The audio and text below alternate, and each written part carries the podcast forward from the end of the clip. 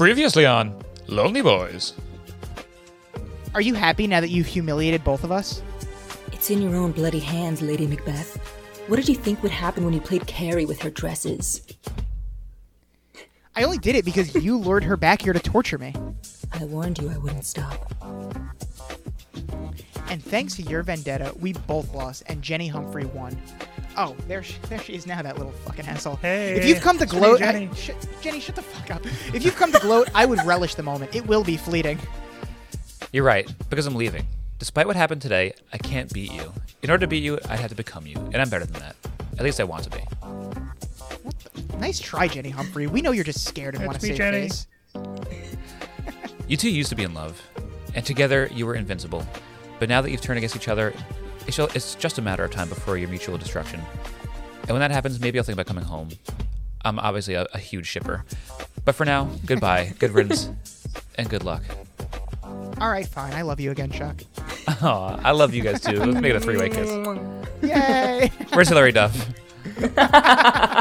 yes, Hilary Duff does need to sanction every three every threesome Out of that the bushes. happens. the patron saint of threesomes. Hey up, Siders, and welcome back to another episode of the Lonely Boys podcast. My name is Matt. I'm one of your titular Lonely Boys, and I'm here to break down season four, episode seven of Gossip Girl, War at the Roses. But I am not here by myself. I am here with someone who also always invites Robin to his birthday parties, Brendan Ruppel. Wow, that's true.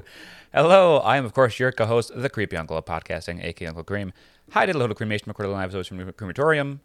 I'm your editor in chief here at Cream Weekly.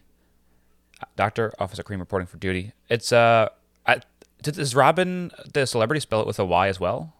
she does. Wow. I think does. anyway. Yeah, right. Yes, maybe my Robin's a celebrity Um, also. oh, I, I hear the I hear the guest chiming.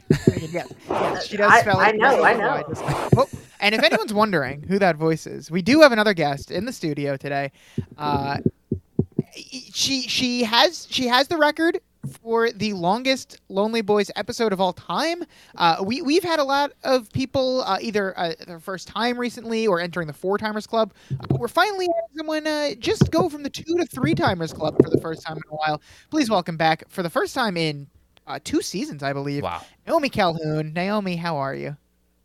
Hello, hello. I'm actually having a birthday party soon, and you guys are all invited. Yeah. You were, you're on the, uh, you're employees of the school Columbia, Yep. right? Of course, yeah. I'm just gonna bring the rest of my faculty as well, if that's if that's Yeah. okay. Oh, yeah. I, I didn't I even register that was like a joke about the show. I was just excited to go to a birthday party. I was genuinely happy to attend. No, sorry. yeah, let's wrap My this up and get going to the party. Not until the end of the year. Sorry. Okay. Well, I'll be at that one whenever it Um, comes. No, I'm so excited. I think the only reason that I could not be on a season three episode is because you literally like had such a stacked number of guests for episodes It's true. Love scheduling, baby. there was literally no room for me. But I'm very excited to be back. Yeah, I mean, you were the one of the first people to enter the two timers club. Now you're finally part of the three timers club. And we're going for four, baby. What are you guys doing next week?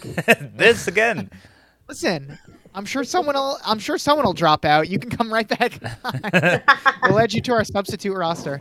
Um, Wonderful. so, Naomi, w- welcome back. I did mention that you uh, have the record for our longest episode at two hours and 26 minutes, which uh, has has Ligori shaking his Shaking fist, his as, fist. as we even mentioned. LaGuardia just Why, God, threw why? his phone through a window. I can't believe it. I heard him from here. He said, "No."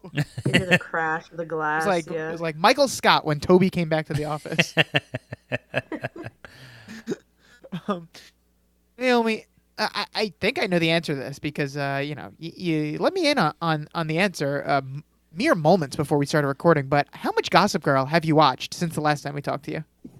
Absolutely fucking none. Woo! Oh yeah.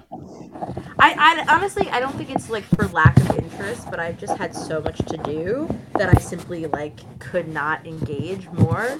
But having watched this episode, I'm almost tempted to start season four because That's what a always the juicy goal. bunch of drama. You know, may sometimes people say that is the best way to watch, only watching one episode per season and, and coming on to talk about it because you don't need context to appreciate the uh, sheer insanity of the show. I, honestly, if I had to watch just this episode, I would not ever watch it again. There's no way would I be like sign me up for more Gossip Girl. I would be like shut this Wow. fucking shit off. What, very- Brendan? very what do you think is the episode that you have watched that you're like, wow, this show is really cooking with gas here? There was one I think last season I actually said that. I think it was finally the moment where I was like, I think I like this show now, but it, it took Yes. two and a half seasons. And then it went on a bit of a there. cold streak right after. Yeah. I can't remember exactly when it was, but sometime in the middle of season three. It was Okay. yeah, it was mid season three. Um, Naomi, based on this episode that you've seen the first one in two seasons, uh, do you have a new uh, favorite or least favorite character? Not that I remember who your previous favorite or least favorite character was before this. Uh, I don't know if I do either. Honestly, I will say I think Blair got even more interesting um, since the time I saw her last. I feel like there's a lot to be played with of like the neurotic, insecure, uh, like her parents don't love her enough, but she's pretending like they do kind of character. Um, and it's a shame that she has to share the spotlight with uh, Serena, a woman whose primary concern is like, I don't want to fuck this guy too Oh quickly. boy, I, I, I can't I can't Yeah. can't do it with Serena. She's she's too much. Uh, same same more of the same with Serena this week, but uh, It, it feels so bad for her. Like, what t- can the writers think of anything else for this poor character? like, Right. It's like I, Over and I don't over feel again. bad for Serena. I f- yeah, I feel bad for like poor Blake Lively who has to Yeah. do the same thing every week because the writers are like, just oh, like, we're, we're not gonna have you grow. We're just gonna have you continue to be a slut over and over again. Literally That's your character. every everyone else is growing and it seems like Serena is like regressing. And and they, they keep Yeah. talking about how she's like growing, and they're like, oh, you're about, you're like, she's always on the precipice of growing, and then she like, like goes the old the me. other way. The old me would have. Yeah, she was always talking about the old me.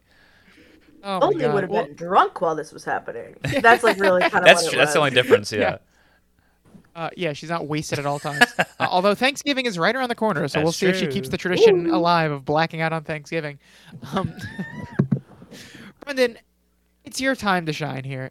The episode is titled War at the Roses. Very curiously, because with a title like that, I thought we were at least going to get Cyrus Rose at, at Oh, the, yeah. in this episode. No, Cyrus is mentioned a couple times. No roses at all. No Cyrus, no Aaron, but the it's still called War at the Roses. Finally, uh, ended your losing streak last week. You got you got one of these right. Do you can you can you make it a winning streak Oh, no. now? Do you know what War at the Roses is referencing? War at the Roses. Um, War at the Moses. No, that's a man, not a place. God. War at the more of more. No, I'm just gonna say the same thing. War War of the Roses is a movie. How about that? Okay, all right. Um, a good guess, a good guess, and I will say, very close. oh, really? wait, you don't wait, say. What, hold on. What what did you say? What? War of the Roses. War of War at the Roses. Oh no, Okay, War, War of Roses? War of the Roses. Oh, that's better. No, yeah, that, I'll take a punch up from Naomi.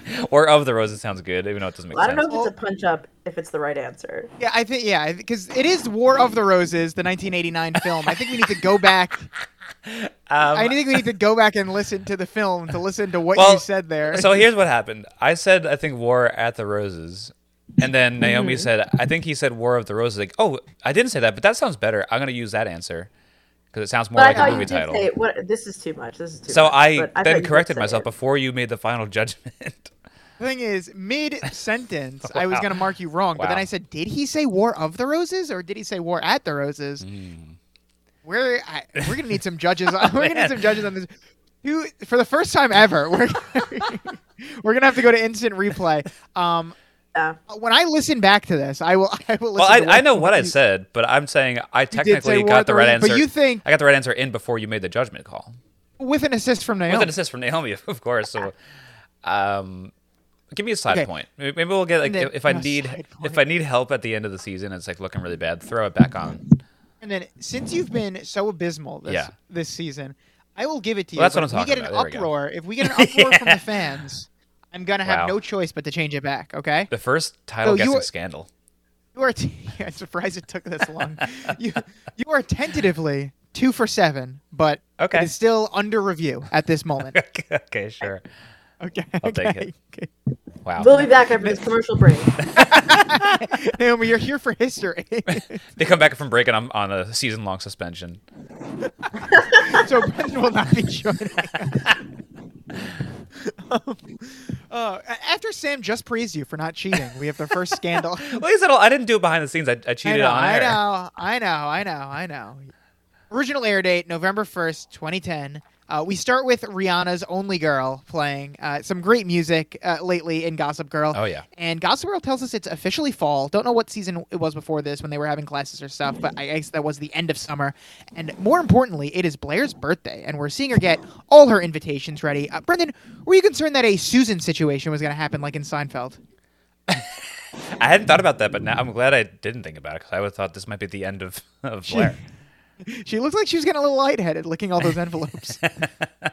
I, think she'd have she- Dorota I was just gonna say that. Yeah, she should. That would that would be a, a sad fate for, for Dorota if that's how she went out. that would kind of be that would make sense. That would be on brand for Blair.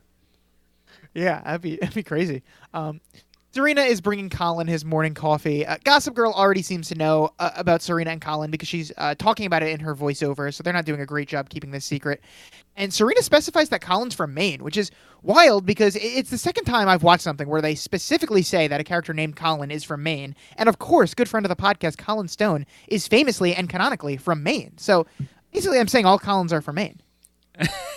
Wait, so is, is that Colin Stone? Is, is he the one that's that you're talking about, or is he the third person that's a Colin from Maine? He's a third person. Oh, he's a There- third person. There's, a, there's a character in a movie I watched where uh, famously someone says, Colin, you're from Maine. Oh, okay. Thanks, guys. We're not gonna name the movie. Moving on. what movie was it? Uh, it was Not Okay, starring Ah. Zoey Deutch and uh, Dylan O'Brien as the aforementioned Colin. Oh, okay. Is that how it went though? Like, did, did he not know where he was from? and They were telling him. no, he was putting on some kind of like, uh, you know, like like this. Uh, I, I, I don't know exactly what kind of accent he was doing or affectation, and uh, the other person was like, "Colin, you're from Maine." I was like, "Stop talking like that." Yeah, he was doing like, "Hey, it's me, Colin." Yeah, no, something like Colin, that. you're like from some- Maine. oh, speaking in a way that no Mainer would would speak. Yeah, yeah.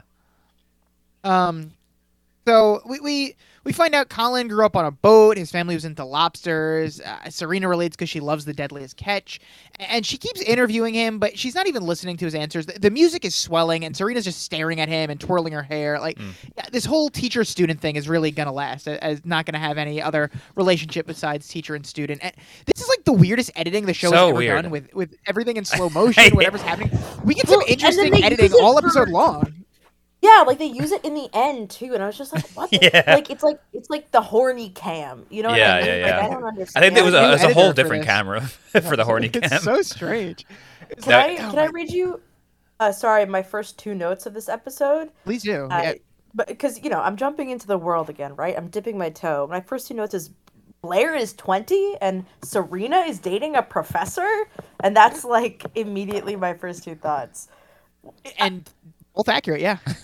How is Blair 20? Like, I think it's so funny that they're 20 now. Like, all of this petty drama, I guess, you know, 20 year olds are not normally well adjusted people, especially if they're rich. But, like, they keep talking like. I think it's so funny that Blair is like, I want to be like the next Madeleine Albright. Gross. and then is like, but I also want to have a petty feud with like clearly a sociopath that I want to fuck. Uh-huh. It's like, Blair girl, go volunteer herself. for Greenpeace or something. Like, chill out. Twenty is a funny age because it, it does sound like a, an, a, the age of an adult. And then when you are 20, like I remember exactly my, my frame of mind when I was 20 because it didn't really change much to where it is now. And what was But- your frame of mind? it's, it's same. It's exactly the same. But like, you, you are still a kid. You're, you're you're just 19 like the year before, literally a teenager the previous year. So I, I guess it, you want to be like in your 20s and be an adult, but you're they're still. I guess it makes sense that she wants to be ad- adulting, but she still wants to be a part of the petty drama. Still, it's like a middle ground. Yeah. Well, thank you for explaining how age works. You Yeah. do. It is 19 and then it's 20. Also, how Yeah. counting works. Um, Yeah. So that is a I mean, counting for the for the uh, for the people that are Nate Speed listening to the podcast. I'm sure they really appreciate that. Yeah. Yeah. So this is obviously. Do you call people that read uh, listen to podcasts on One X uh, listening to, at Nate speed? Yes, yes, that's that's right. um, and so Serena asks Colin for his favorite book. He points to mergers, acquisitions, and corporate uh, restructurings, which, oh man, a classic. And Serena's like, "Oh, you're gonna, you just became my next project." And so it, we're gonna talk about what what's on the agenda for the next office hours. God forbid anyone else needs office hours in this class. Yeah. It seems like Serena's taking them all. um, Also, The what does that mean? Like, what is the, what is her next project? Like fucking a hot guy? Is that that's what she means? Like, oh, you're she's you have a lot of money. I'm gonna- I'm gonna bang you. Making him less of a boring fuck, I guess. yeah, like I'm gonna make you read the same books as me. She doesn't read books. She loves Fitzgerald. What do you mean? She says that. I've never seen her read it. She, she says. I want that. scenes with her reading I'm it. not, I'm not buying it. so Yeah, I countdown just- has Wait, like like Fitzgerald, like like like uh, Scott Fitzgerald. F. Scott even. Scott. So she reads The Great Gatsby, and at no point does she read it and go, you know, maybe wealth is the problem.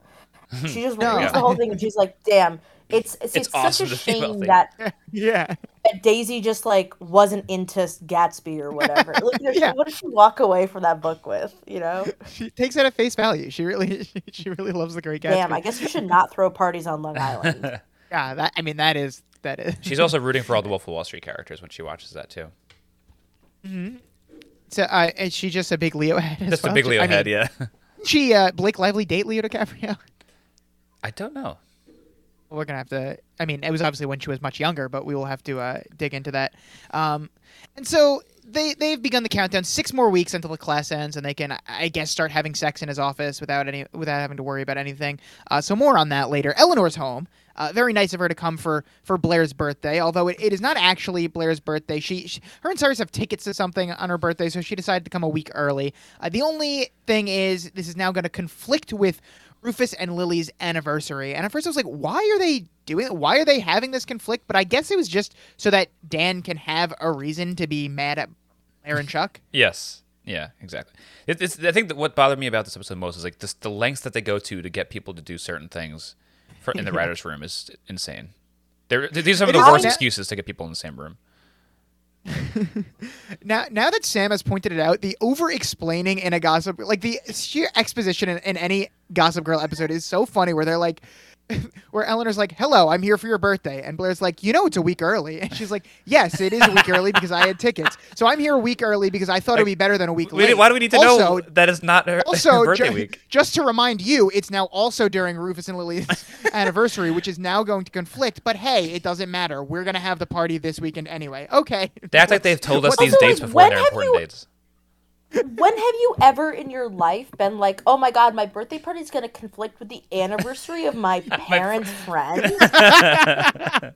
Yeah, no, my friend's insane. dad? Like, insane. when does that ever factor? And I didn't know it was such a family family thing to be around for your parents' anniversary. That's my big thing where it's like I thought the anniversary was between uh, two two partners celebrating a year of marriage. I did not know this had to be a whole family affair. Where like Rufus is like, I don't know how we could possibly do this without every member of the family. I- like, like, right. What do you mean? This isn't the family reunion. This is your anniversary. Like I, I know they had an issue getting Jenny back on screen this season, but I think the the best way to do this was to just have Jenny try and come back again, and then them like run her out of town quickly, and then Dan be like, "You can't keep running her out of town." Like instead of making this weird excuse that she wanted to come but wasn't saying she wanted to come because she was afraid. Like just have her come by and then have them wrong her again, and be like, then Dan has the right to be as mad as he is. and even when he like have he uh, retaliates, it's like nothing. He doesn't do anything that bad, and everyone's like, "I can't believe you, Dan. You showed that video. It's so stupid." Um, I cannot okay, believe I you have- would show Blair's karaoke video. We'll get to that. I have two questions. Well, uh, first, I have a statement, which is I wrote a note about this scene. Um, and I said, I thought that smaller guy with Dan was Andrew Rannells, which I'm now realizing is Eric because he dyed his hair like brown. Yes, yes, he Thought it was dyed like- hair. Thought like Andrew Rannells was like working at like 17 and He's like, a much shorter Andrew Rannells. No, I know. That's why I was like, wait, I don't think this theory holds up. Okay. I I am pretty good at watching television without context and understanding what is going on, right? Like I've I have jumped into movies in the middle and known what is happening.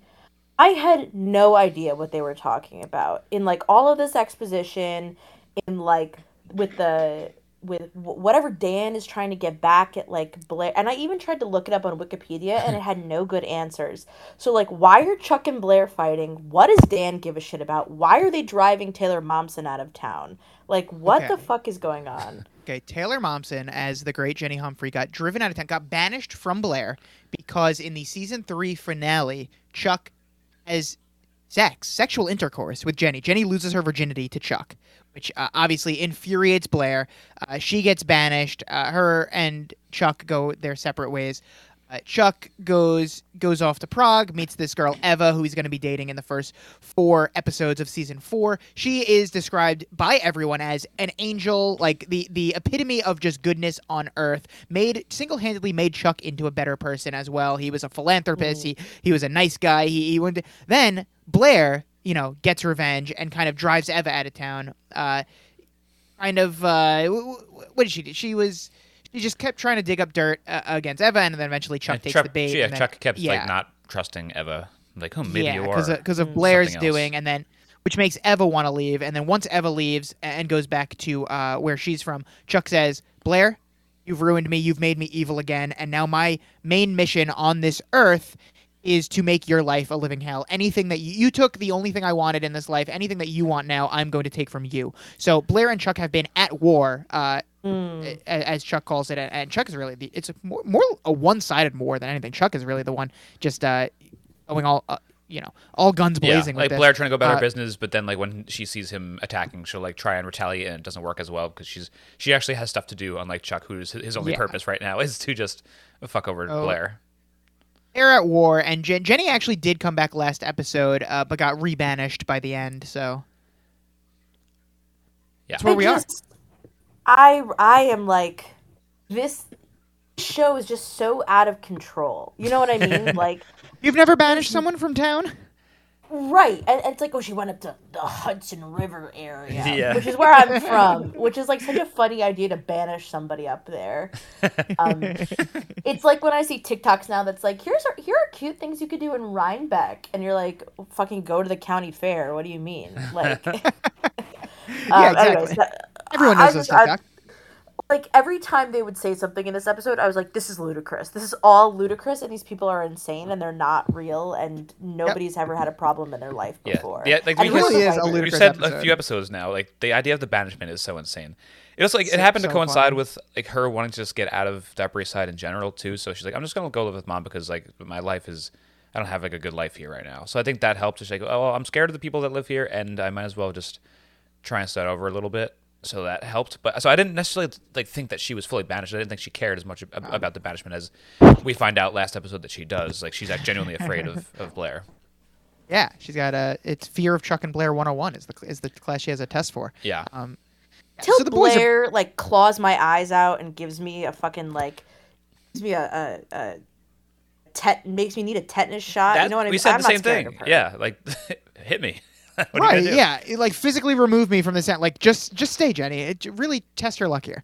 Um Rufus, Dan, and Eric are walking on the sidewalk to discuss Rufus's big anniversary. Uh, also, Dan needed to get out of the house because Vanessa just came back from the commune, and so you know they ask Dan, uh, "How's it going with Vanessa?" He's like, "Yeah, we haven't really talked except to say like, excuse me," you know, almost as if uh, he also again explains here. And by the way, in case anyone's wondering why Vanessa just didn't go back to the dorms, uh, it turns out uh, the deadline has passed to go back to campus housing, which it's almost as if moving in with Dan instead of claiming a dorm was a terrible idea. She she, she, she could have gotten her dorm and then still just been at Dan's house all the time. Anyway, this was so stupid by her. I'm glad she's suffering. Yeah, but, but but Dan's also suffering. I guess it was his idea as well. But I, I can't I'm glad imagine. they're- I'm glad they're both be. suffering. Yeah.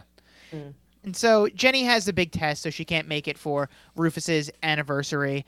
And uh, Rufus seems all dejected about this. Again, I, it's so weird that he needs his daughter for his anniversary, but uh, and I, I, I thought Eric, it, it was so weird. I, I I didn't buy that at all to a point where I didn't think that's what he was upset about. I thought there was going to be some underlying like him and Lily issue because to me I'm like, well, it couldn't be because he wants his daughter to be there. That's weird. You don't want your children at your anniversary. You want to like Right. go on a romantic date and then bang afterwards. yeah, you want to fuck, yeah. It's, it's not for Yeah. your children.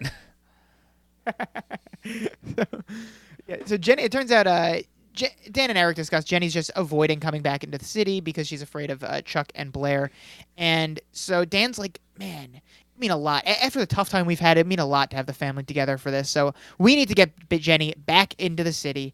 And so Eric thinks that Chuck could help because he loves Lily, and as long as Chuck and Blair are at war, he's going to be on their side. But little does Eric know they have a, agreed on a truce, at least momentarily. yes. Um. Is that the next thing we're, we're getting to? Um, yeah, we're getting to it. Brendan. Okay. You're not the only one that's on hair watch here. Uh, Nate asked Serena if she got a haircut because it looks different, and Serena's answer is no, just happy, I guess. Has your hair ever looked noticeably Happier? different because you were happy? Brendan, your hair looks happy. Weird thing to say.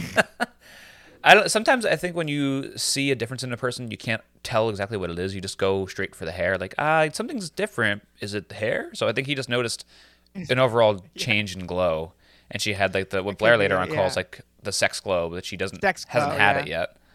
But she's like, it's like the the the almost sex glow that she's having. I like that Nate's like, well, if you're happy, it must be because of a guy. I Serena's know. Like, yeah. Yeah. I've Nate, what are you? What are you? One of the writers? yeah, that was like such a weird. It's so funny because you know you assume that like Nate and Blair have had this like deep relationship for like many Many years. years. I, I yeah. forget about often, honestly. Right. A- and then the takeaway from him after Blair looks happy, or sorry, Blair, after Serena looks happy is just like, oh, I bet you're fucking someone. Yeah. Yeah. That's right.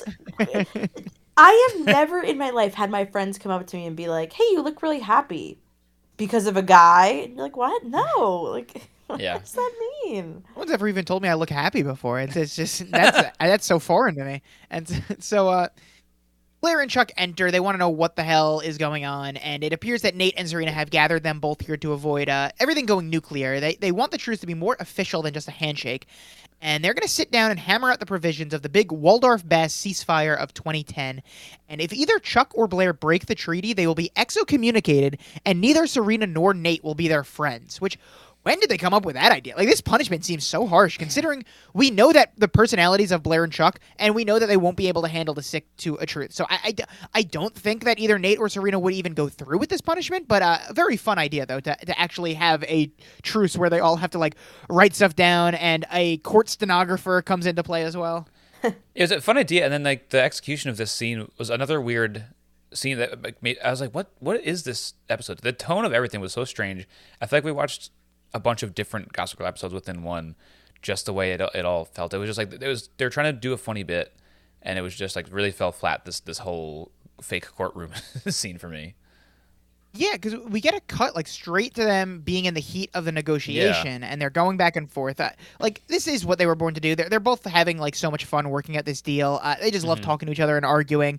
And so Blair's going to call for a sidebar in the middle of this so she can talk to uh, Serena. She just doesn't want to seem like she's ceding territory too easily. So uh, she says, uh, "Let's just pretend like we're talking about my birthday." And so uh, Blair asks Serena about her parents' anniversary. In, in the middle of that conversation, uh, I this is when she's all of a sudden uh, able to see that Serena is sporting a sex glow, and Serena's like, "Whoa, no sex, just coffee." But uh, Blair points out another Seinfeld reference. Everyone knows that coffee is sex.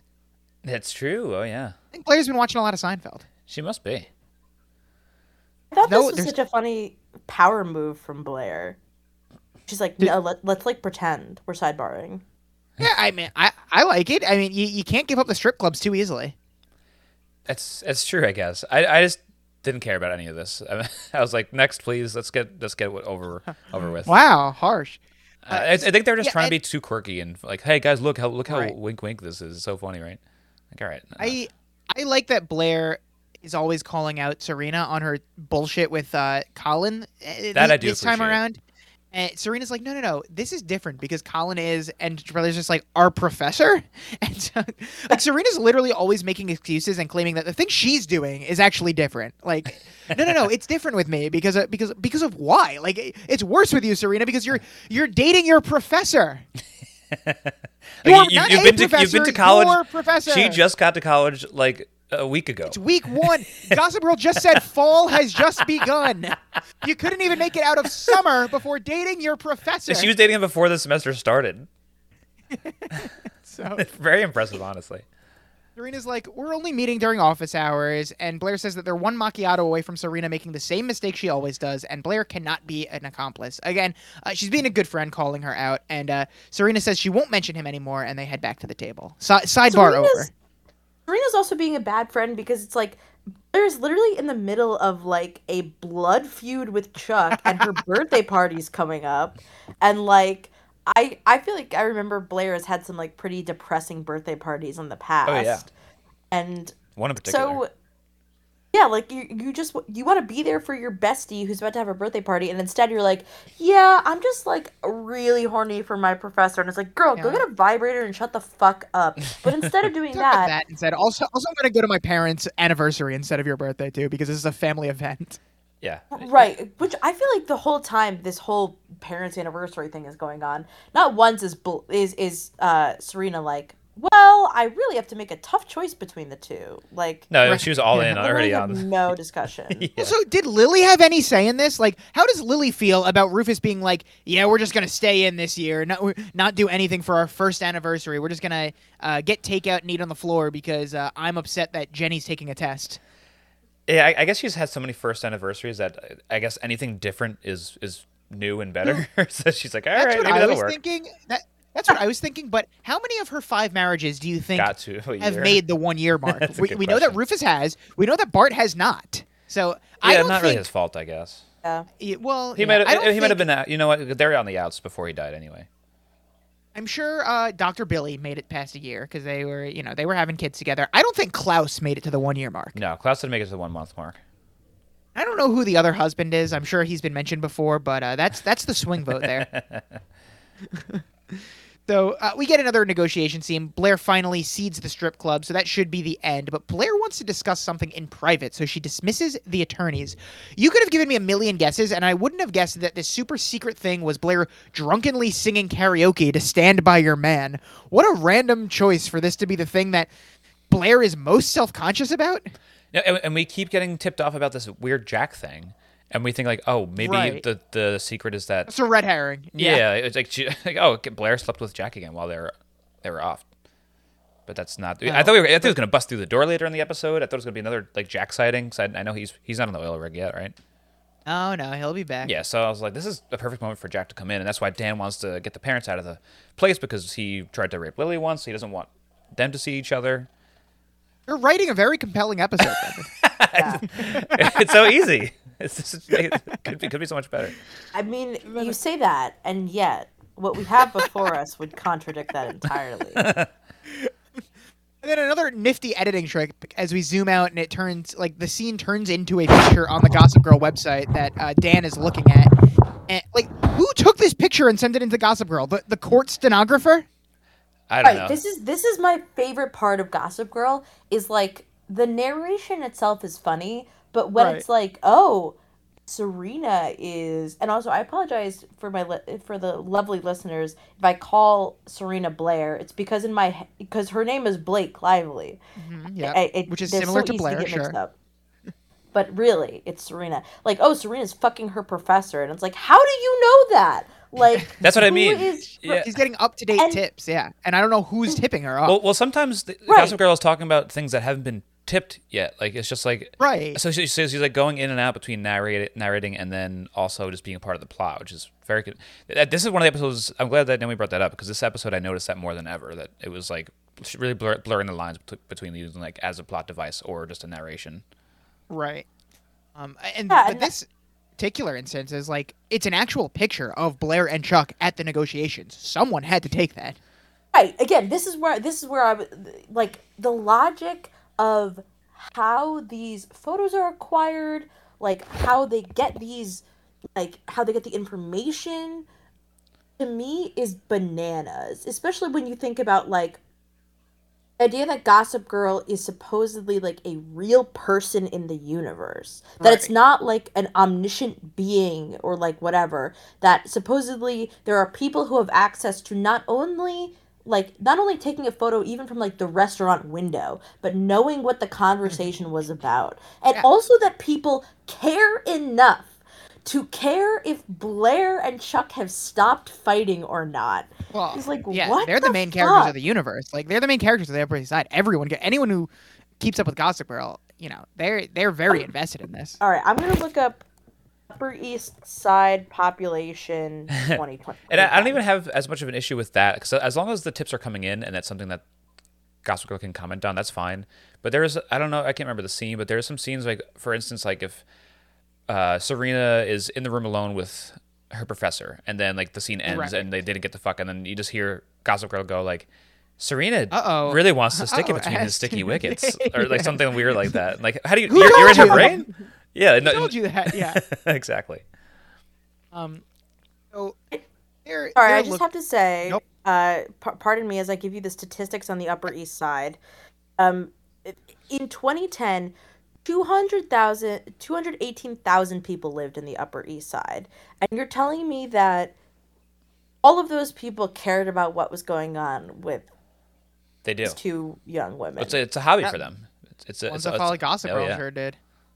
Um, They- they- yeah, I think Robin was even subscribed to Gossip Girl. She was she wanted to know what was going on Oh, yeah. there. Um, so Eric is upset that uh, you know Chuck and Blair are thriving now while their family is in a pile of rubble because of them. Uh, and he says that uh, peacetime may be a perfect time for a stealth strike, a time to give them a taste of their own medicine.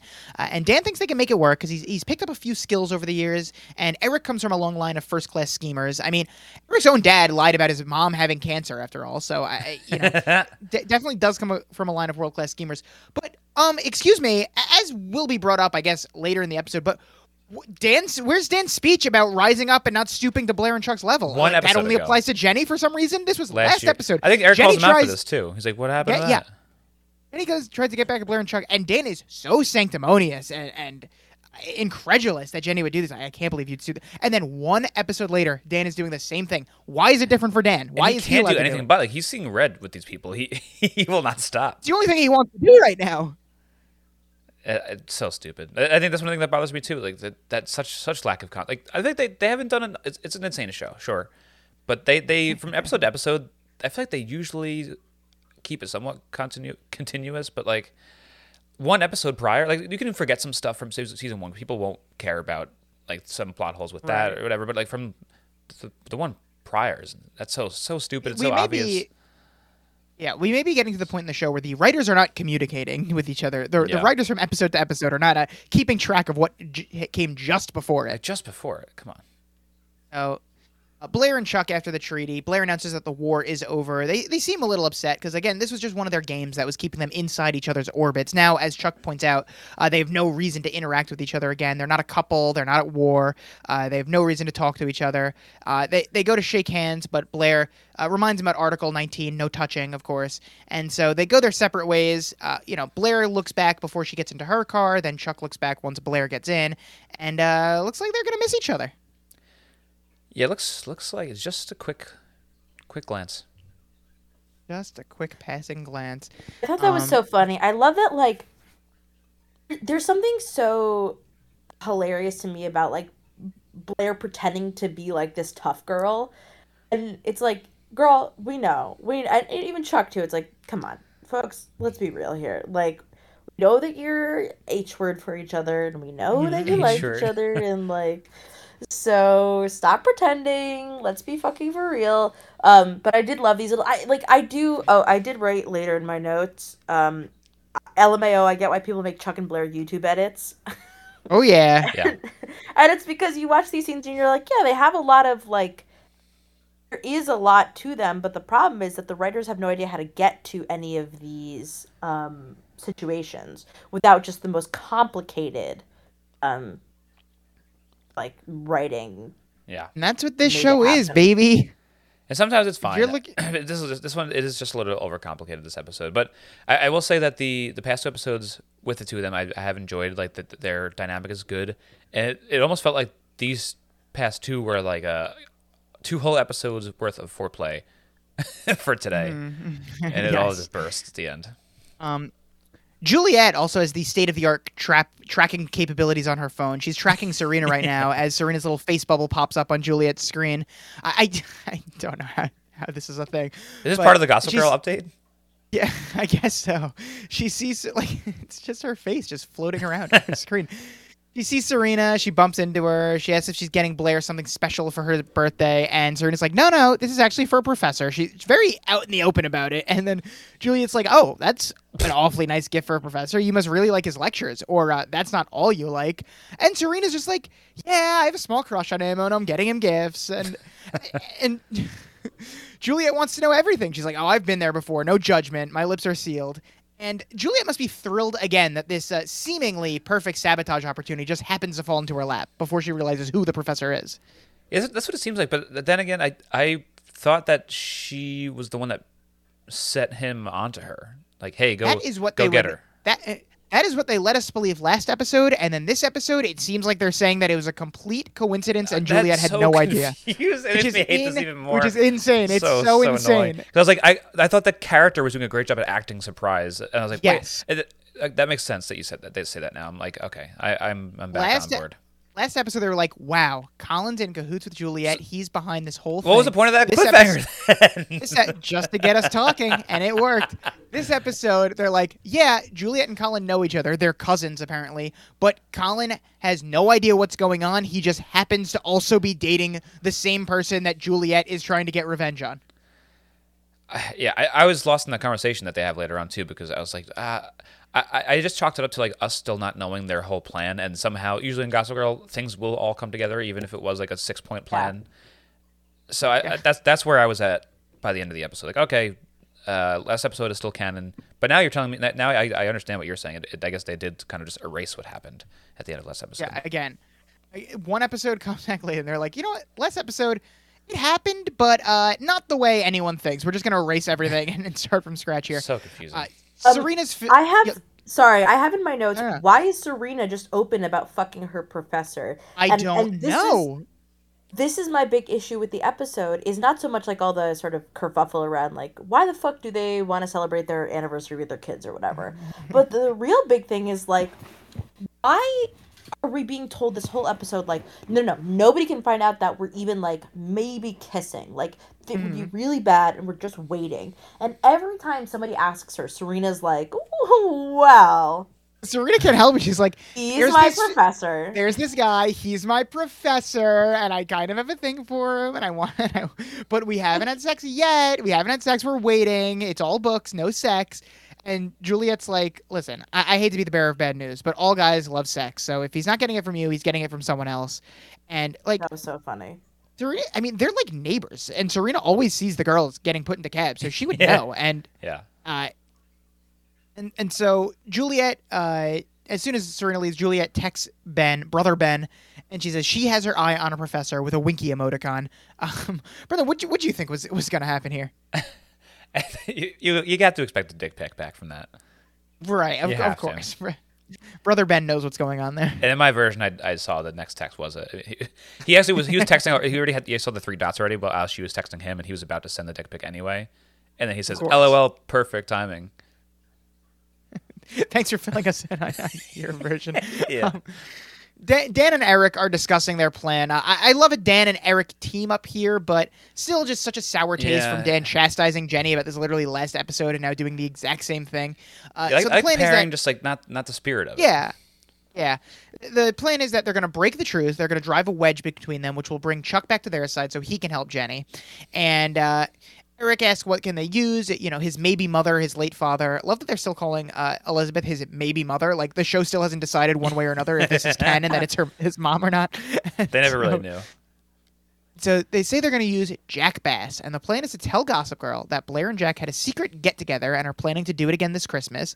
Uh, Eric's very impressed, but I I feel like there are some holes in this plan. Like, not the biggest one is Gossip Girl is just going to pol- false post a false report again. I was like, there's no way she's going to do this. And then Gossip Girl does. After she just rebounded last episode from the false report two episodes ago, she's now going to post another one. She's like, what? What'd you say? An anonymous tip about Jack All Bass? season right, I'm going to report it as truth again. Yeah, has has just been giving out this false information, then saying sorry for it over and over again.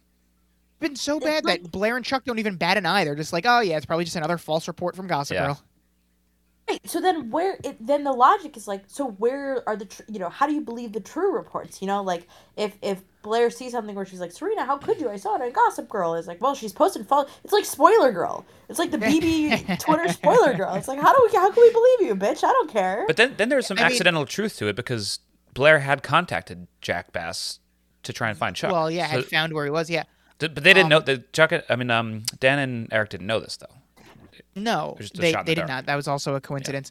But yeah, the whole thing about Gossip Girl was that she her big thing was that she hated posting false false reports, and now she's done it three times this season, twice in the last three episodes, and three times this season already, and we're seven episodes into the season. It's it's the hey it's the Gossip Girl Siders I just want an era. issue of correction I, that's what she had to do with two episodes ago for posting uh, Serena's STD scandal. take Hey, it yeah. back. She had to, she had to she had to take it back. Um, so, uh, Dan's gonna run into Chuck, offer his condolences. They suggest the best way to get back at Blair would be to offer Jenny amnesty, and uh, the added bonus would be that Rufus and Lily have a nice anniversary. So uh, Chuck is going to see what Dan's doing. Uh, like to to me, I was like, Chuck's gonna see what Dan's doing from a mile away. This seems so obvious, and that's exactly what happens when we get to it. Um, Yeah. but first, Serena surprises Colin with a visit, uh, lets her in, tells her he doesn't think it's a good idea for her to be here. And I agree, but it seems much more obvious that Serena is taking up literally 100% of his office hours every day. So, like, those poor other students. So, Yeah. may- maybe this is a good other option. Although, but- I, I don't know if this this was the case for you, but in my professor's office hours, you're able to come in like I think there's like a few seats, so you can come in like two or three students at a time too. And she so you know they're locking the door when yeah, they absolutely in. are locking the door. They can stare at each other's I mouths also don't while they talk understand about bagels. I don't understand Versus why she can't. bagels versus brioche. Why is the deal that she can sleep with him once the semester's over? Like she's he's still a professor at the school. You, just Yeah, just because no you're not taking his her- class. He's no longer her professor. I don't think As that's people how it are gonna Be like, if people aren't going to catch on to like, oh, but like, you were in his class last, literally last week. So like, this clearly. But even so, I think the, I don't think the rule is like, oh, if you're not taking their class, you could fuck whoever you want. I think as long as they're a uh, professor at the school, you should, probably shouldn't be sleeping with them. Ted dates Rachel Bilson in How I Met Your Mother when he's a professor at her school. Yeah, and none of this Not- is good. not a child, this is like though. exactly this is exactly 2010's TV, right? Is the like, oh, I can fuck my professor or whatever on uh, You on the can't telly. fuck your professor. You can fuck a professor at your school as long as you're not taking his class. That works. As long as it's in the handbook. Everyone knows that. I'm sure we all fucked our professors in college as soon as we were done taking that class. As soon as we were done with their class. But it was so hard. All those office hours. Oh, Oh god, I was always in office hours. It was, it was terrible. always in the office. So uh, Serena's here to drop off her favorite book, The Beautiful and the Damned. She's like, "All right, where is she?" And Ben introduces her. Ben, sorry, Colin. Colin introduces not Ben's still in jail. Colin introduces her to Alana, his housekeeper, and seems very amused that Serena was jealous of his housekeeper. And she's like, "Oh, but I'm going crazy. We talk about bagels versus brioche, but uh, we're all, we're just thinking about what it's like to have breakfast in bed." And so she calls off office hours because she can't be in a room alone with him. I I think there is seriously something wrong with Serena. I think so too. I think she needs to go to Sex and Love Anonymous. Not, not you know, I'm not shaming her for her addiction, but like she has a problem. Yeah, and, and I was gonna say I don't think she even has that much sex all the time. She just wants it badly. But then I remember the summer in Paris. Apparently, she did fuck quite a bit. Yeah, We just yeah, didn't see of it. of course. I I feel like this it's such a weird I think it's so funny like the moral panic of like lots of different TV shows because like why were the 2010s so horny? I don't know. Yeah, like I'm It's- saying moral panic now because everything was so horny when we were teenagers. It's like out of control.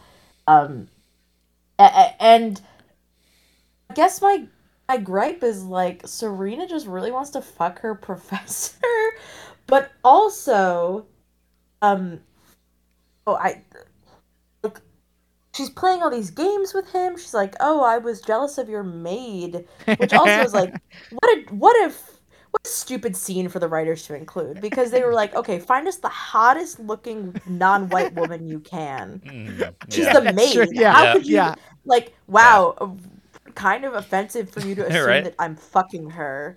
Yeah, Oh, okay, yeah. I he's like laughing in his face, she's- like she's the housekeeper. yeah, he's laughing in his face, like you think I'd have sex with the maid? The That's maid. absurd, Serena. That's absurd. Absurd. also, have you guys have you guys seen Mad Men? have not. I tried to watch an episode. It bored me to tears, so I stopped. That's sad. But for all my Mad Men, Sorry heads for all the out Mad Men heads out there. Uh, you know that this Professor Colin is played by Christina Hendricks. Is He plays like a shitty husband on Mad Men. Oh. Um, and I mean, I don't know if you if you mind if I spoil a little bit of. No, uh, go for it. Go for it. For you. Anyone who doesn't Is- want Mad Men he, like- spoilers, skip ahead. Yeah, so he's like a doctor, uh, and Oh. he marries Christina Hendricks, but he then he gets sent to Vietnam, and he comes back, and he basically like hates his wife and doesn't care about his kid, and like wants to um wants to go back to Vietnam to help because he doesn't care about living with his wife and kid, and it's like he he sucks so much, and he's like an abusive husband, and so I saw his face, and I was like, he's handsome, I hate him. Why do Uh. I hate him? And then I figured it out. I was like, Makes sense. I'm glad, Oh. you cla- Yeah. cracked the case. I guess him being Uh, a, a Serena has the- character though. Serena has the opposite uh, reaction when she sees his face. She says, "I hate him, but I also want to fuck him." I want to sit on And that face. She's no, she's- she's handsome. I don't hate him. I actually Yeah. the opposite of that. Uh, Serena is like, all right, no more office hours. I'll just see you in six weeks. I, I mean, presumably she's still gonna go to class though. And Colin's like, yes, of course, six weeks after tonight because the dean just requested my presence at a party that is taking place at your house. So uh, this can only end well. Colin was invited to Blair's birthday party for some reason, as is the entire staff of Columbia, and they accept the invitation and go to her birthday party. There is a chance that Okay. he went to Blair's birthday party and she didn't. Including yeah, exactly. Including the dean. The dean makes an appearance. To another she just accepting invites left and right. Serena invites her a couple weeks ago to some random party and she's like oh, i got nothing better to do. I'll, I'll come. Now blair's like come to my birthday party. And she's like yeah sure. This is what i do. I'm the dean. I go to parties every week. Where does where does um Serena go to college? She goes to Columbia. Everyone pretty much goes to Columbia now, except for uh, Dan and Vanessa are still at NYU. But uh, Nate, Blair, Serena, and Chuck are all uh, enrolled in Columbia one way or another. As is head minion Penelope, as is new character Juliet, and as is of course Colin the professor is uh, professoring there. It's I mean that's just so funny that they're all like having this petty drama while also like you know feasibly taking like what first year classes or whatever like trying to get their like uh what's the word Y- y- their Their um, gen ed stuff. their core curriculum yeah, Yeah. trying to get their gen eds out of the way um why is the party at it's at Serena's house Yeah. yeah. why Yeah, I, d- I, I don't know. I, I ask Eleanor; she's the one that planned it. and so, and so, and also, it's like, did Columbia ever like tell Gossiper like, "Hey, knock it off! Stop having your your characters go to Columbia because uh, you're you're making the students at Columbia look like morons." They will It's like a soon. The school just started. Photos and harassing our student body, and like we need you to stop putting that online. Yeah. So, uh, Serena immediately calls Blair. Uh, she asks her if she invited the entire Columbia faculty to the party, uh, and Blair's like, "Oh, why do you care? You're not coming." And Serena's like, "Actually, I am because the anniversary party was canceled, so now I'm coming, and so is Colin." And so that that's the situation we're here now, and this is when um, Dan's gonna enter Chuck's suite here. He plays it off like he was trying to run into Nate, but uh, oh well, I guess Nate's not here. So uh, Dan is already being far too casual with Chuck. Like, there's no reason he would be this cordial with Chuck after seeing him. No, even like last episode, we had that that scene where Exactly. Yeah, they're just they're just like very snippy with each other. They should be snippy. And I Chuck, love Chuck that right through it. Chuck shoots this down immediately by telling Dan, "Yeah, Nate's in his room," and it's like, "Wait, he's he's not at class." I thought, uh, which is funny because obviously Nate doesn't go to class. Right. He's been well established. No way. and then Chuck's like, "You really don't know how to stage a run, do you?" so, That was like the So one Dan chuckle I gets- had all episode long. It was good. Dan cuts to the point. He's like, "Listen, uh, Blair betrayed you. You can betray her by getting Jenny back into the city." And then Blair makes her grand entrance, and it's like, "You're six months too late for that." Uh, Dan's very frazzled. He obviously did not expect to see Blair here, and she's just smiling at Dan. She, she she's she's like, "Oh, you really thought that uh, you know, sh- we would be back at war after that obviously fake Gossip Girl blast." I-, I love that the show doesn't even pretend that this is going to work for even a second. Like the show knows its characters, and they know that Blair and Chuck aren't idiots, so it's it's nice to see them completely thwart Dan instantly. Yeah, I, I thought maybe, maybe there was a chance that like Dan was so focused on getting this done that he was gonna pull it out, and then it just falls apart so quickly. Yeah, and then wh- what is she doing though? She, Gossip Girl is still posting this fake blast, which is just unheard of. And so, um, I, here, here are the notes I have from this this scene. LOL, Dan got got, and Chuck has a weird horny photo on the wall of a girl in her underwear. That's, That's it. just- Like, par for the course for Chuck. Yeah, yes, it looks like kind of like the Miley Cyrus album cover. Um, but yeah, I think it's so funny though because it's like so these you know he's supposed to be a scumbag like it's such a funny idea like okay so Chuck is a scumbag right and he's a guy who fucks around town but also he's super high class and has a lot of money so it's gonna be a black and white photo of a woman in a lacy set of underwear and it's like yeah. You feel Cool. well, he I feel like he's almost too classy for that. I know that sounds weird. Right. Like Right, he's but I- so indescribably rich. Absolutely. Why Yeah. would he do that? He Just- invest. He still he still can't handle. Uh, he he still just loves uh, you know, lusting after women too much to uh to give that part of him, no matter how classy he gets. Um, We we also quickly before we move on from the scene, I just want to point out I, there is a joke of the episode here is when um, Blair calls Jenny Gothic Barbie. Very good. Yes, very, Gothic very Barbie well, very well descriptive. Perfect. I love it. Well, Blair doesn't believe the blast. She actually thinks that Jenny is the one behind it. Uh, she also knows that Jack wasn't in France. He was in Chile, which uh, this is going to be the first thing where Chuck's like, Ah. yeah, how'd you know that? And we're, we're going to come back to that. And so this ends up kind of bringing them closer together. Blair's going to end up inviting Chuck to her birthday party. And then she's like, yeah, and since uh, you're going to be so lonely, Dan, why don't you come too? And so, you know, that was a ni- nice offer by her. it was nice. She, she just throwing these out left and right, like you said. And so Juliet gets a call. It's Serena. And she's like, You're wrong about my professor. He is waiting for me. And uh, I know this to be true because the one time I popped in on him, he was with his housekeeper. So I guess that's all the proof she needs. he wouldn't fuck a poor person. yeah. And I mean, and he's not fucking anyone else like wh- when I'm not dropping in on him. This I, I dropped in once. He was not He's fucking anyone. And so, yeah. And so she also tells Juliet she doesn't trust herself to be in a room with him. And uh, Serena has a new confidant. It, it's Juliet now because Blair doesn't approve of the relationship. And maybe Serena should listen to Blair instead of telling everything to a near stranger in Juliet. Who I, I, it's so hard because it's it, so much has happened in such a short amount of time. But before she let Juliet into her life, wasn't thought you were Juliet? pull a uh, pull a Serena and say four score and seven years ago.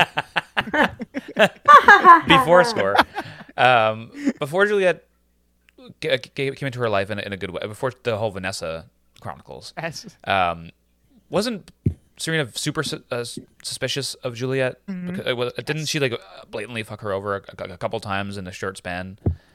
yes. And, and Blair, I think Blair calls her after this later. Is like, why are you talking to her? Like, how are you guys friends? That that one thing. All it took was for Juliet to be like, Vanessa's actually the one that sent that email, and now uh, Serena hates Vanessa and she implicitly trusts Juliet. Right. So she. I mean, say her what you want about Juliet. She is great at getting characters to trust her implicitly, completely open up everything to her when they shouldn't, except for Blair. Yeah. Like she did it with, she did it with Nate. She did it with Vanessa. Well, she's doing it with Serena. Like her. The Vanessa, social I guess, game- is the one outlier where I'm like, that one surprised me a little bit, but like, the other two, like, she's really picking on easy targets here with, with Nate and, and Serena. yeah, that's that's true. Yeah. Can I tell you uh, what I wrote in my notes? Is um, Serena would suck at Survivor. Absolutely. Serena Uh, yeah, would- completely. They'd be like, Serena, are, are you voting for me tonight? Uh, no. But like, I don't know. They've talked about voting for you. Like, she would just give away every plan all the time. It's like when Amanda 100%. Kimmel And, she, to and lie she'd probably try and Harvey, fuck Jeff Probst. Yeah. Yeah. Oh, my, come on. I, I know that we can't, but you know what? Once Well, the 26 after days are up, day 39, yeah, we'll be fine. pretty pretty much. I, I think I think we've really nailed it here. Um, so Juliet uh, needs come to the party as well uh, to be a buffer for Serena and the professor. And she's like, I don't think I'm invited. And she's like, No, you'll be my plus one. I Serena gets a plus one to Blair's birthday party. No, now I didn't know that it worked that way. If, yeah, again, like, she wasn't coming, and now she has a plus one. Yeah, and once again, Juliet just has the best uh, of luck with these characters just giving her opportunities to fuck with them. yeah, right, right into her lap. Um, Dan has finally made it into Nate's room. He asks about the peace treaty, wants to know what's in it. But Nate is taking his job as peace facilitator very seriously, and he's like, "Eh, "Listen, I'm not even allowed to see it. There's there's stuff in there that even me and Serena don't know about." And so, uh, all Dan Nate heard, all- all Dan heard was that uh, Nate saw Serena, and he's like, "But we agreed, no more seeing Serena." It's like, don't worry, she's fucking the professor. She's not with an- either of us. And so he, He is Nate's a actually gonna go. episode. N- n- Dan is uh, intolerable Yeah, this episode. Yeah. Dan is something else in in this episode. Uh, Nate actually goes to class for once, but as soon as he leaves, Dan, Dan steals the treaty. Uh, I don't know why Nate left it lying around. He's like, "This is top secret. I can't see it. You can't see it. No one can see it. Leave All it I'm right gonna leave there." it right here. I'm gonna leave it right here and go to class." like, what, what was he thinking? He's, he's such a good guy. Even Gossip Girl calls that how thick Nate is. This was one of the worst Gossip Girl quotes of all time. I, I, I had I, I, only reason why I know what thick means is because of fucking Harry Potter. They're so lucky I've watched Harry Potter. Um, what was the line really quickly? Where is it? I just had it. Do you have the line? Because Yeah, I, I didn't write it. Turns out. Humphrey's a thief and Nate is just thick. Because I think it said, it said let's- it, she goes on and starts like, uh, Nate and Humphrey were thick as thieves. It turns out Humphrey's a thief and Nate is just thick. I'm like that sucks. Honestly, I kind of love it. I kind of, I kind of love it. I think. I think that was really good. Now, All right, yeah, that's kind of good. Um, Serena finds Nate on campus. Not only is Nate supposedly going to class, but now he's reading, and, and the book wasn't even upside down. right? He was making long strides. Very impressive. Yeah. And so Serena asks Nate if he's going to the birthday party, and then tells Nate that Juliet is coming as her date. And it's like I had a feeling you left me for someone else, but I didn't know it was uh, I didn't know it was you, Serena. And then uh, they d- laugh at the at the thought of Serena dating a woman. Ah, wouldn't it be funny if I was gay?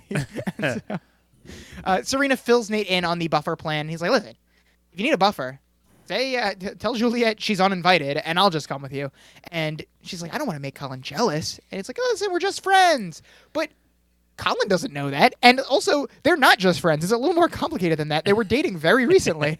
And now Nate's like recently single. And then to make this more convoluted, Nate's like, plus, it's better to have a guy protect you from another guy. And Serena's like, yeah, that's true. As if that's some universal truth. Like, what does that even mean? no idea. Juliet can never protect you from another guy. I have to, like, what are, what are you talking about? Like, what do you think he's gonna do to Serena? it's so, it's so confusing. Um, Blair is uh, yelling at her flower arranger. Eleanor just got off the phone with Rufus and Lily. She told them if they can't be with family, they should at least be with friends. Uh, it's just Jenny again, not not not anyone, just Jenny. The rest of the family's here. It, it's their anniversary, not a family reunion, but whatever. Uh, so they're gonna come to Blair's birthday party now for their big uh, first anniversary celebration. And she's like, we need to do something to celebrate them as well. And I, I mean, I guess there has been some growth for Blair because I cannot believe Blair is sharing her special day with yeah. Rufus and Lily. that is true. That is very nice of her. Yeah, I like what in the world. I don't know. I think it's so funny that everybody is so preoccupied with this anniversary. Like, yeah, that- everyone is they're you know leaps and bounds to, to make sure that Rufus and Lily are having a great anniversary. Lily literally Yeah. just wants to eat Chinese food, or Rufus wants to eat Chinese food. I don't, we don't know what Lily wants. We've we've never asked. Paper. Yeah, I don't know if she likes Chinese food. Who knows? Um, so Blair keeps yelling. She yells about the dress, but it turns out Eleanor picked it out, so she's a little upset about that. And she's like, "What's going on?" And Dorota always has the answer. She tells Blair uh, she isn't fighting with Mr. Chuck, so she's fighting with everyone else. I I, I get that Chuck is served as yeah, the lightning rod for her. I, I guess. I guess because we've seen them not be fighting, and, and she hasn't been mean to everyone else. But I guess like Jenny has served as a lightning rod. I think Blair just always needs a lightning rod where she can take all her anger out. And if she doesn't have one, she's just gonna yell at everyone. But even when she does have that lightning rod, she still kind of acts like this for the most part. Yeah, that's true. Um, Dan has told Eric his findings. Uh, we still don't know what the big secret is yet, but Er- Eric's reaction here, he seems a little underwhelmed at their big secret. Er- Eric is the voice of the people. He's reacting how everyone should. It's like, oh, that that's it. Yeah. Dan's gonna make a couple of calls for a birthday surprise, but Eric is hesitant now, and uh, he tells Dan they want Jenny here for the anniversary, but she fought back last week and nearly lost everything she learned. And then he points out that Dan told her himself, and uh, maybe you, they should Eric. risk the same. Thank Again, you. Eric, always the voice of the reason, always the voice of reason Is, there one writer that writes for Eric that's like, all these writers are so fucking stupid. I'm just gonna write someone that makes Yeah. sense. Also, not for nothing, Rufus and Lily have already called off the party. It's like the day of. E- even if they get Jenny here last minute, are they gonna be able to plan an anniversary party in like an hour? I guess not. Call Also, us I think- now. Well, I they, think we're also missing the like big point of like I I have come back to my hometown and nobody has noticed. You know, like Right. Jenny Well, could feasibly We're not Jenny take Humphrey. a- I'm sorry to tell you. you're not she Gotham could take a train down and just end up in the apartment in Brooklyn because none of them live in Brooklyn, right? And just By- like yeah. fine. By the time she got no, by the time she got off the train, Gossip would be like, "Uh oh, little Jay back in Brooklyn." Well, that's that's a good point. Like, she she's allowed in Brooklyn. She's just not allowed in Manhattan. That is correct. Yes. I, so she can't get to Grand Central Station. She's cutting off her access point. Yeah. Oh yeah. So, um, Dan says that they should still go through with it because you know, basically just because Blair and Chuck suck, and uh, they're doing it for Jenny. And Eric's like, "Listen, we tried, it didn't work, and for that reason, I'm out." And he hopes Dan is out too, but uh, as soon leaves, Dan is going to make that call to Rita, and he tells her that uh, he's Rufus Humphrey's son. He's, he's very good friends with the birthday girl tonight, and uh, he was hoping he could get her help. Uh, he asks if uh, she still works at Interscope. I, I I don't remember who this Rita is, if we're even supposed to remember, but it's just some random person named Rita who's going to be the one that presents this video. Yeah, they they per- portray this like we're supposed to be like, oh shit, Rita, no way. like, Exactly. all right, I'm, I'm just gonna wait and, And see what happens here. Speaking of random people, we have a ton more cameos here. We have Z and Zoe have a scene where they talk to each other about how how good they look. I, did Did you guys know who any of these who Z or Zoe were? You don't know who No. Rachel Zoe? Oh my god. I don't. Oh my I god. I, I clocked these as like potential Zoe. cameos. Seems like that's all I know. Yeah, obviously. Uh, do you know um uh Canada's Drag Race co-host Brad Goreski? Gorski? I don't. Uh, what are the the gays of WeHo? Whatever. He was her Oh. assistant for a long time. Rachel Zoe had like a, a reality show on Bravo. She's like a celebrity designer and uh, stylist. Very famous, very frail. Uh, Good. Laganja Estranja portrayed her in the season six Snatch game. No, not coming. to oh, mind. okay. All right. Now now we're talking. Okay. Every time they have Anyways, cameos um, like this, I'm like, why do they have all these people in fashion list shows? I don't know who they are. I'm like, oh yeah, I guess this show's not for me. Not supposed to be for me. yeah, that's kind of the thing of the show. Like, right. I mean, Gossip Girl really is just donating some of their budget every single week to see what cameo they can get in an episode. I, I feel like Yeah. it's gotten out of control. I think I think. I just want more Trumps on the show because at least I can recognize them. Oh, that's what it was. Yeah. Yeah. Naomi, you missed the big Ivanka Trump and Jared Kushner cameo last week. Oh my god! I heard Karlie Kloss was on earlier. Yes, in the premiere. Yeah. Sister-in-law of Ivanka and Jared, Karlie Kloss. Yes, that's right. That's right. So, uh, yeah, Not just even for uh, dinner with the Kushners. You, So- you don't know this moment. There was a moment on Project Runway where um, one designer was kind of getting chewed out for his outfit, and Karlie Kloss was like, "I wouldn't wear that," and he just goes, "Not even for dinner with the Kushners," and it was like, "Ooh, bitch, this is a fight, fight." Got him. Um, Blair's making the rounds, saying hello to everyone. She finds Dean Ruther, thanks her for coming, and uh, then she's gonna tell her, you know, uh, name drops the dean's paper on Planned Parenthood v. Casey, and of course she read it because everyone who cares about the right to choose should. There is no limit. She can go from sucking up to someone who stands the NRA one week to praising someone's Does- paper on the right to choose the next do. week. Yeah, Whatever she's got to do. she, She, should really be in politics. She really should. So she impresses the dean. She wants to set up. The dean wants to set up a lunch with Blair uh, to get to know her better. And uh, Blair's minion comes and tells her the last person the dean took to lunch became the CEO of Pepsi. Is that where Blair's headed to become the CEO of Pepsi? Maybe. I also I kind of assumed that the CEO of Pepsi would be someone who started Pepsi, not someone like I didn't think someone would go to college and then like take over this big corporation. I don't know. I don't know how. Well, maybe I don't know how business works. What happened? Yeah, no, that's what happened. Sorry. okay, maybe I could be the CEO of Disney. Of Disney. Disney. Okay. I don't know why I said first. I said Disney. I need to go to bed. I think you're. I think you're creating your own company here. but I was. Uh, let's, just, let's just move on. We we have to get out of here. All right. All right. Rufus and Lily are here. Rufus is already complaining that he was happy with eating Chinese food out of the carton. This is all very Upper East Side. And Lily's like, Yeah, I know you think you're rock and roll, but you're wearing a $2,000 jacket, which she Got got. him. She- and you also can't blame her for fucking wanting to do something on her anniversary. Like, This is almost enough for me to give Lily an MVP here. I love. Eleanor comes over and is singing happy birthday, like, oh no, happy anniversary, like she's on drugs.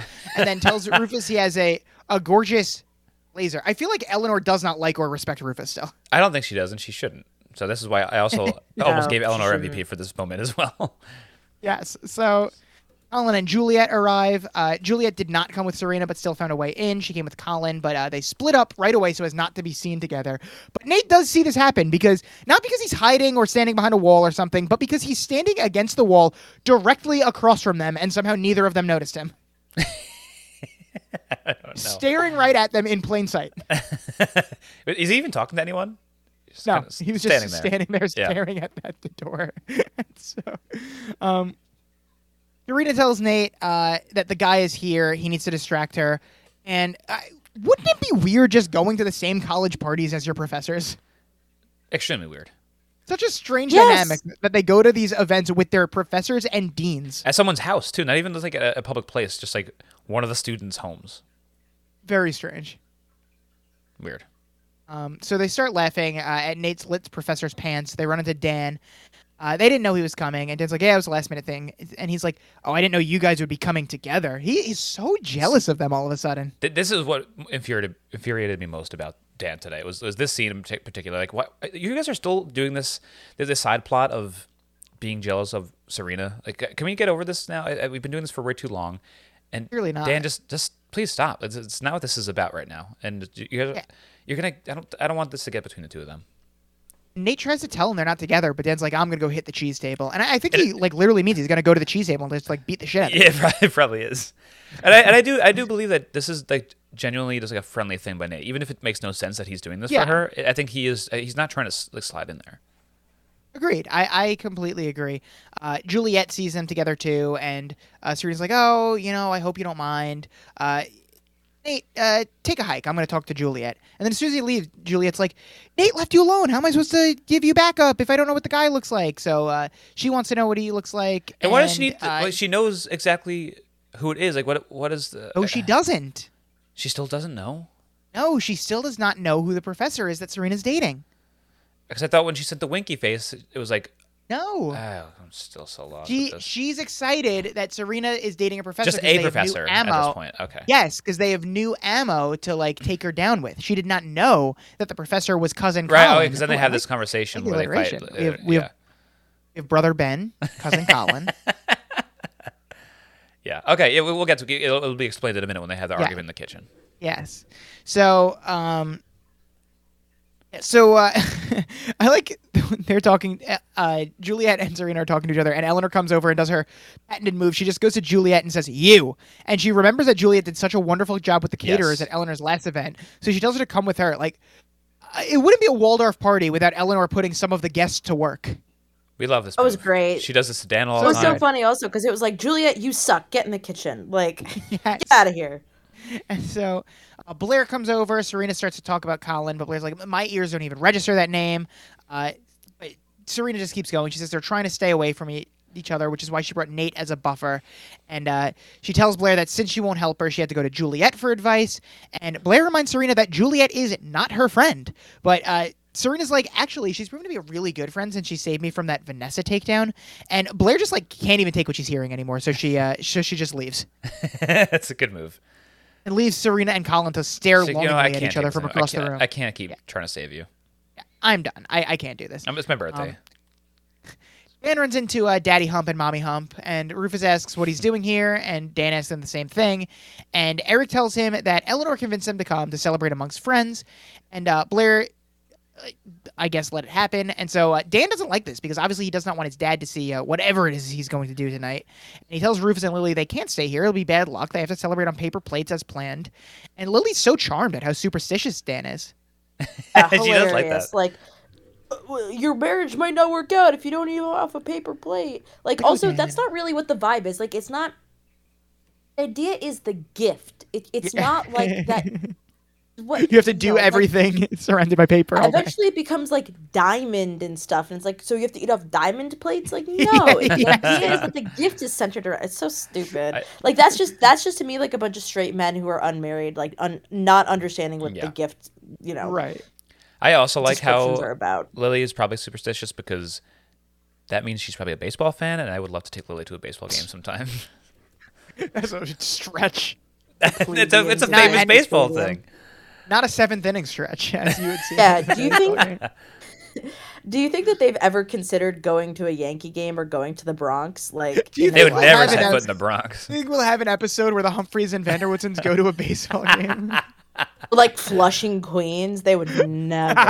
Never. No. Rufus finally caught on that his plan for their anniversary was super depressing, so they they made it out. And Dan asks Eric why he didn't warn him, and Eric's like, "Oh, because obviously you're not going through with it." And Dan's like, uh, "About that, um, I did go through with it." And I, at this point, I did not remember for the life of me what Dan's grand plan was, and I, I thought it was going to be uh, either very insane or very underwhelming. And uh, it was very underwhelming. yeah, a little underwhelming. Even here, like down it, to the moment where, like right before it happens, I think it's gonna be crazy too. Like because they, they the girls are mentioning like, oh, it's the sex tape or whatever. Like, are they about to, like, Right, to show a sex tape to this party? And that would have been insane. If it wasn't gonna be my, my Jack Bass thing, that would have been an- another good option. Yes. And so uh, Chuck arrives. He still just can't shake it, know how Blair knew where Jack was. So he asks her yet again, and Blair's like, oh, I must have read it online. And he's like, oh, that's strange because last I heard he was off the grid.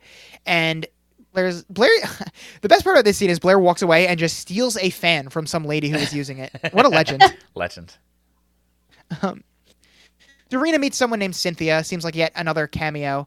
Uh, but this scene, scene is great because when Cynthia leaves, Nate gives the driest, coldest, nice to meet you, I've ever heard. Like you can tell that Nate is already second guessing his decision to be uh, to be Serena's plus one tonight. Yeah, it's. Uh, I mean, he, Ah, he would have been here in some way anyway. I gotta talk But to can Cynthia I now. ask, like, when was the last time that like Nate and Serena drama was like really potent? Pretty Um, recently, I'd say, honestly. He Like, dated up until the end of the third episode, uh, third episode, third season, and then uh, the beginning of this season was like, uh, who's she gonna choose between Dan and Nate? And then it turned out that Dan and Nate had already both moved on. yeah, see, and, uh, even if chosen recently it was like this girl Juliet that he was da- just Neither. My professor. Yeah, I exactly. choose the power of love. Yeah, he was he was Dan mad and at her for the first few episodes too. Yeah. Um, so Serena's getting distracted because Colin's flirting with someone. So Nate has Serena recite the Gettysburg Address to distract herself. This is so weird too. It was so weird. She does it in like the weirdest, flirtiest way possible. And Nate's like, "Oh, don't flare your nostrils at me." And both of these characters are just incapable of like not flirting. And Nate's like coaching her through it. And at one point, Serena grabs his face. And, like, what was going this- on? this in is also scene? out of place. I was so so confused. I, I didn't know that. four score I didn't know seven years ago. horned her up so much. Our forefathers. Like, what is happening here? Please make this stop. it's so uncomfortable. So Nate leaves Serena in the company of Rufus and Lily. He's like, "All right, you're in good company now. I can I can uh, go wherever." But he doesn't like fill in Rufus and Lily like what their job is supposed to be. So you can't blame them for letting her out of their sight. Right. I guess he can't. I Um, was supposed supposed to say like, uh, your daughter wants to go fuck that guy over there, so just keep her in your sight. Uh, so Nate goes to talk to Colin, and he asks, he's like, "So are you Ben?" And he's like, "What?" Listen, I, I, I saw Juliet talking to you. I figured if you're the guy she left me for, then your name must be Ben. It's a bold move, just going up to someone and accusing them of being named Ben. And then like once he says no, he's like, all right, my bad. My mistake. My mistake, as you were, as you were. Pardon me. Just you gotta... still saw them coming together, like regardless if his name is Ben or not. Like, why does that change? Also, like such a funny like. You look like a Ben. What's up? What's your name? Like he could have asked him his name, but instead Yeah. he was like, "What? Are you Ben?" Are you Ben? you been? Whoa. My mistake, sir. As you were. So, uh, Serena receives a note. Uh, Lily during this scene, Lily and Rufus's little ad-libbed asides are becoming my favorite tradition. While Serena's best. reading her note, we we just hear Rufus saying, "Paper plates are bad for the environment." And Lily's like, "Oh, come on! It's not going to kill anyone if we use paper plates for one day." And then uh, they're, they're like they're arguing about it. And uh, as Serena gets the note that says, "Meet upstairs in five, uh, signed C. And so Lily's like, "When did when? When's the last time we even used a paper plate?" And uh, Serena leaves to go upstairs. You have to love And her. I mean, if uh, you're not going to use Lily for a, a main plot, you, you got to give her these little silly lines. I think they used Lily and Rufus perfectly Yeah, in this they- they episode do. again. And so uh, again, not not Rufus and Lily's fault that Serena is going to go off and meet up with Colin. Nate's fault for leaving her alone. He had one job. He had one job to be her buffer, and he leaves to go say that Colin is named Ben, and that's and then goes God knows where after that. Because he Yeah, I guess us- he had his own agenda in coming here. And then, speaking of Nate, Blair wants to get a drink with him in the kitchen out of nowhere. Like Blair and Nate have not been talking to each other all night. They they go, let's get a drink, and then they have to explain why they're not going to the bar. And Blair's like, oh, because the good stuff is in the kitchen. They go to the kitchen as Colin Colin is bringing Juliet into the kitchen, and he like loudly asks Juliet if she's been uh, seeing Ben. Uh, Clearly, clearly, he did not know about this. He's like, "How many times do I have to tell you, Juliet? You can't date your brother." I thought uh, we agreed you would you would stop trying to date your brother in prison. I'm glad at least they, So- they kept Isn't it- this plot line going, where like the, the, the weird brother sister tension. yes. Also, isn't it so funny that like you can invite your entire faculty at college and be 20 years old and like be drinking in front of them? Yeah, like it would be if- more plausible to say like, "Oh, I don't want my professors to see me drinking. Let's go to the kitchen." Right, yeah, that makes sense. But no, the good stuff's in the kitchen. And so Blair opens the door. She and Nate see Colin yelling at Juliet and then walking away. Uh, again, very convenient that they randomly decide to get a drink in the kitchen together so they can both see this and have a conversation about it. Like, why are Blair and Nate getting a drink together at all, let alone that they have to go to the kitchen with this stupid excuse? And so Nate's like, okay, so this is the guy Juliet left me for. He just lied to my face. And Blair's like, oh, wait, Juliet's dating him too? So is Serena. and so she knew Juliet was evil, and now she has to go warn Serena about this. So they've got it all wrong, but at least they have Yeah. uh, more, more of an idea of, of what's going Right, on. Right, but They're they know incest has to be involved at, at yes, in some, some, some way. capacity. Juliet's now dating her brother and her hot brother and her uh, and her cousin. I mean, you would think that Juliet would kind of figure it out that it's Colin just by like, hmm, who would Serena be dating? If Serena's dating a professor, right? Right. She would only be dating a hot guy, and who's hot? Oh, my cousin's really hot. It's probably him. She she knows all her, Yeah. her family members are very attractive, so I think You're she'd be able to. My cousin would have a tough time in prison, so it must be him. Yeah. so uh, Nate confronts Juliet, and uh, he still doesn't understand why she won't just tell him that he she left him for that guy. And uh, Juliet tries to leave, but Nate's like, no, no, no, not until you tell me what's going on. And so Juliet tells Nate that Colin is her cousin, which what a family tree we have here. And uh, the reason people can't know is because he's a teacher and she's a student, which I I don't know. Are, is that not allowed? students aren't students aren't allowed to have cousins as part of the faculty. She's not in No. his class. You- It has to be top secret. this is one of the stupidest things I've ever heard. And so, and so Nate tells Juliet that Serena's dating him, and it really seems like she did not know this. And like, Brendan, were you believing this? Like, it's just a coincidence that Colin is part of the Juliet nonsense and also happens to be dating Serena, and that's not connected at all. No, I, I, I was so confused. I, I It's absurd. I felt so bad. Like honestly, so Nicole didn't watch the episode previously, and I think that benefited her a little bit. I think watching the one Yeah. before this one made it more confusing. yeah, exactly. Because the, the two like conflict each other, like contradict each other so much. Um, Rhoda's giving a speech. She's so proud of, So of. Blair. Uh, tells her she deserves 20 tiaras. Uh, you know, so much heart and style and grace. Love it. Uh, Dorota wishes her happy birthday. Everyone claps. And but then this girl Rita's here. And uh, again, don't know if we're supposed to know her or not, but she's like, "It's me, Rita. Here we go. Special I heard toast this for the was birthday a girl." roast. This or should I say um, roast? Yeah, it felt like it's like I'm about to start rapping. Here we go. Like that's it. And then, inexplicably, Swedish pop singer, songwriter, and record producer Robyn gets brought out. Like, talk about random cameos. Robyn.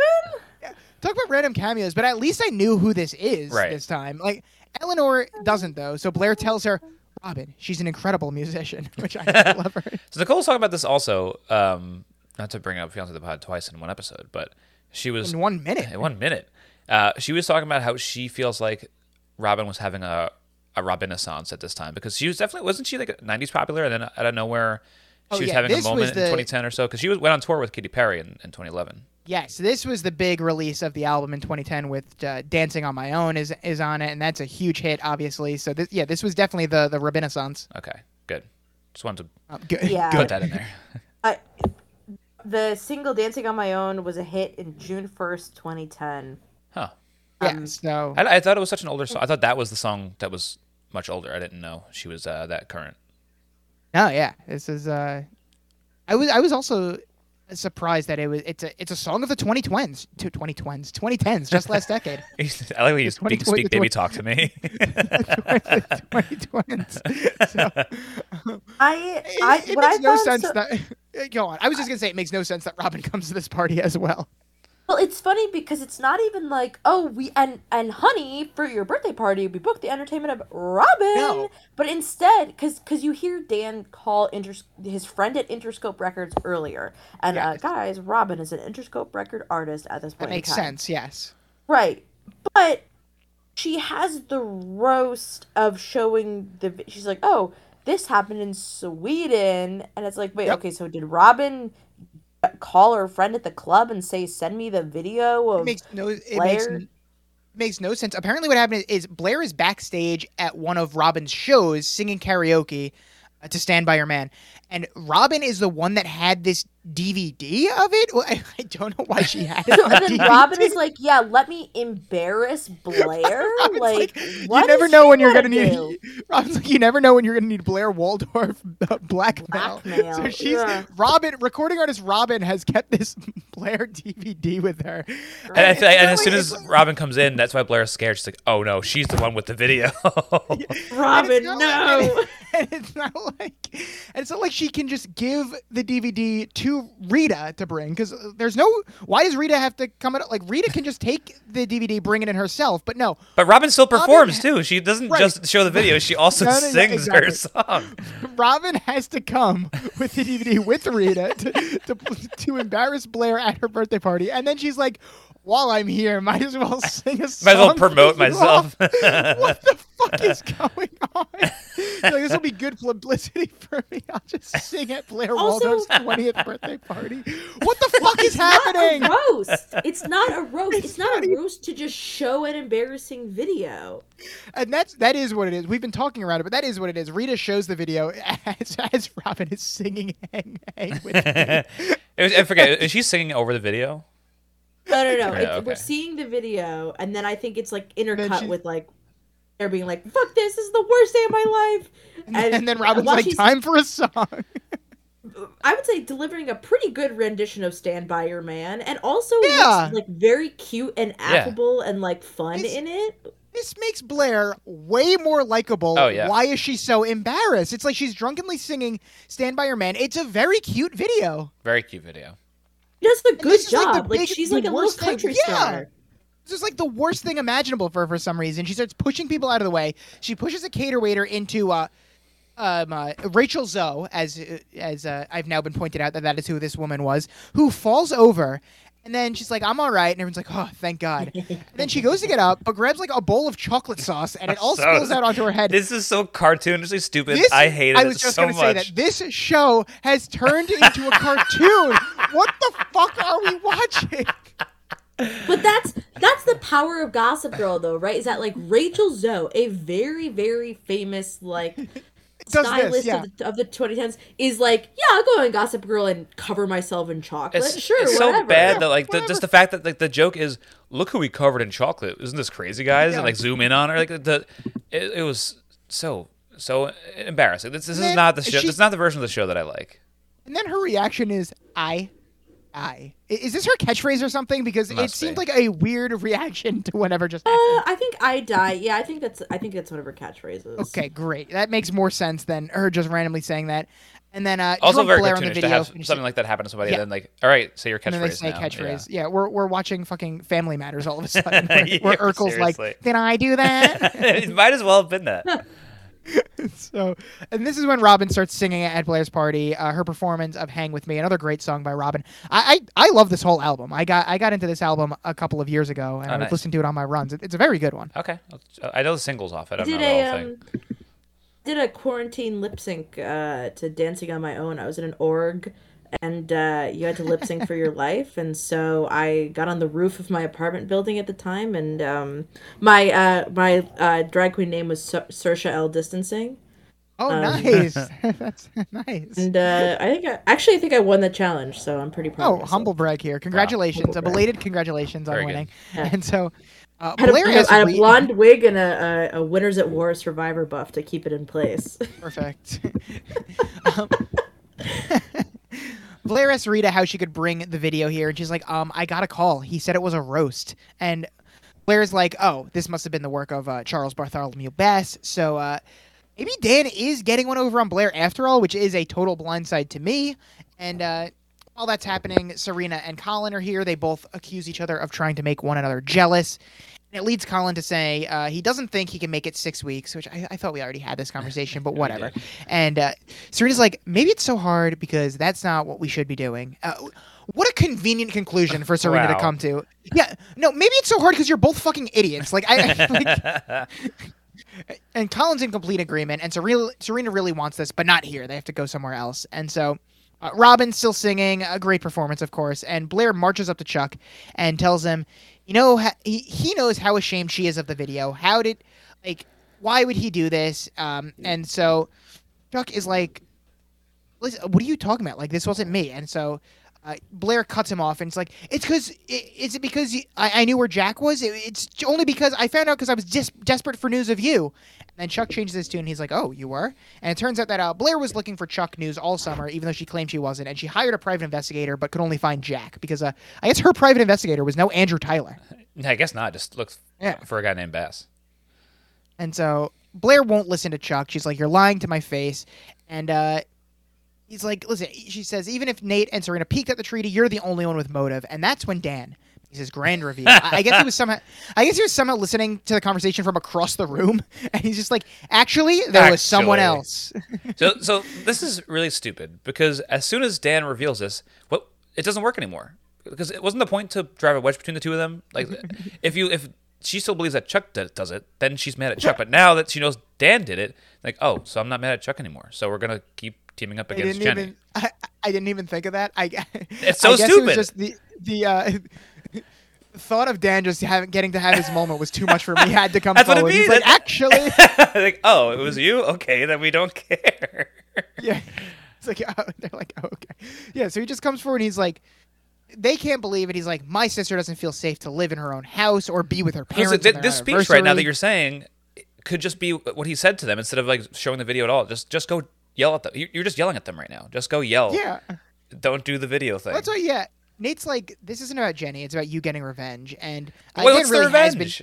been- I- he embarrassed Blair. He did embarrass I guess Blair. he you embarrassed have to her. give him that. You have to. But he wanted to do it in secret, and he didn't. He he gave that up. Yeah. And he's really been using Jenny as the convenient ins- excuse for all of this. And uh, Nate's upset that Dan went behind his back.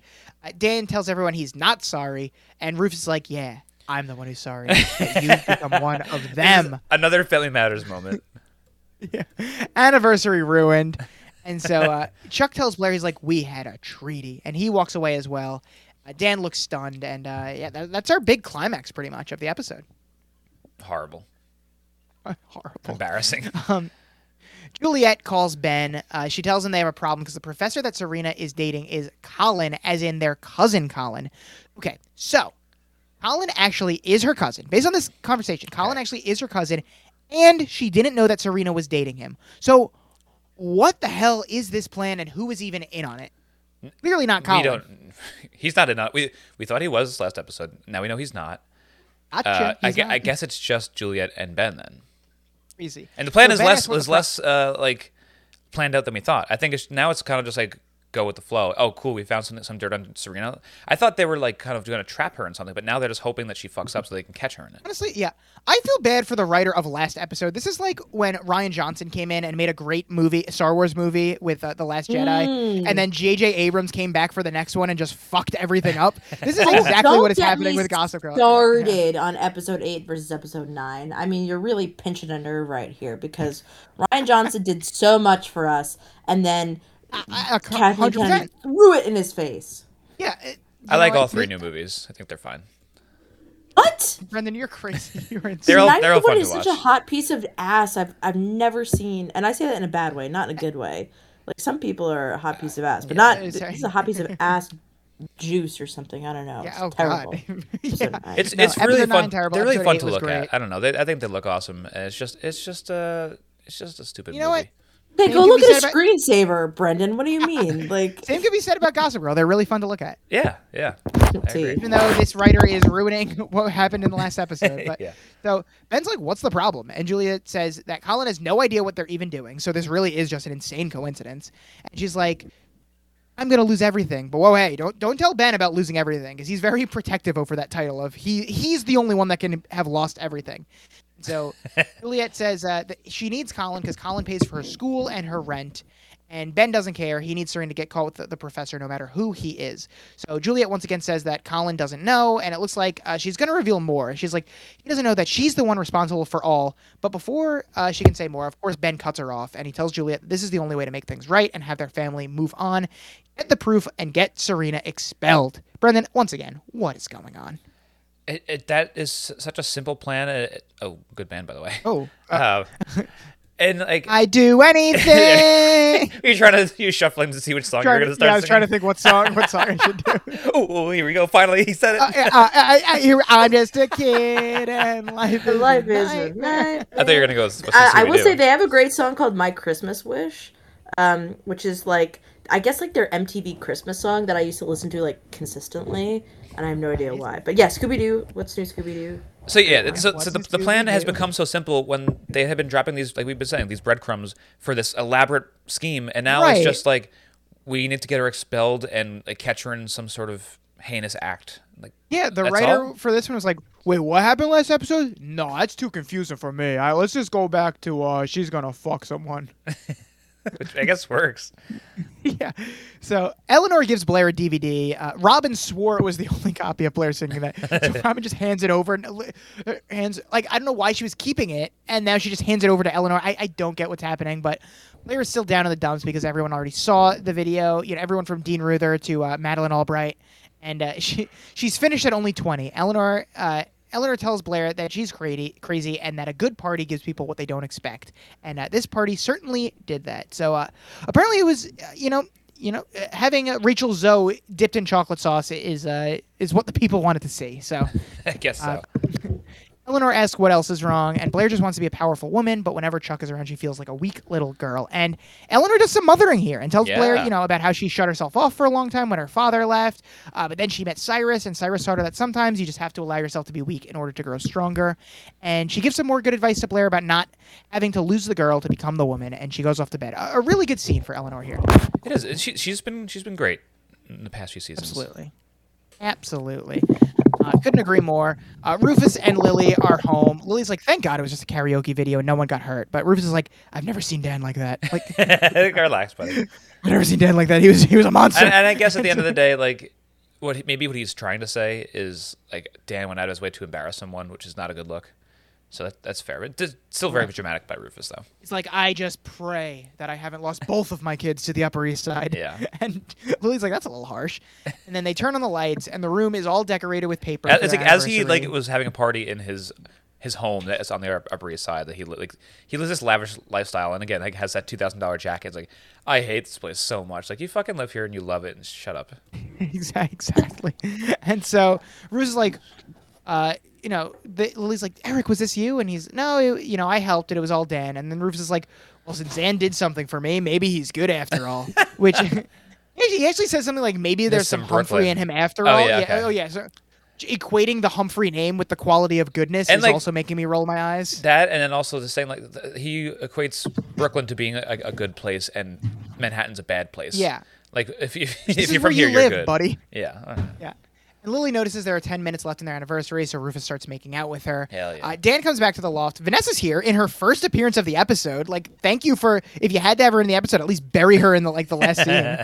And, uh, uh, Dan tells her how he wrecked Blair's birthday, betrayed Nate, disappointed his dad, ruined the anniversary. Uh, he's upset with himself for acting like an eighth grader.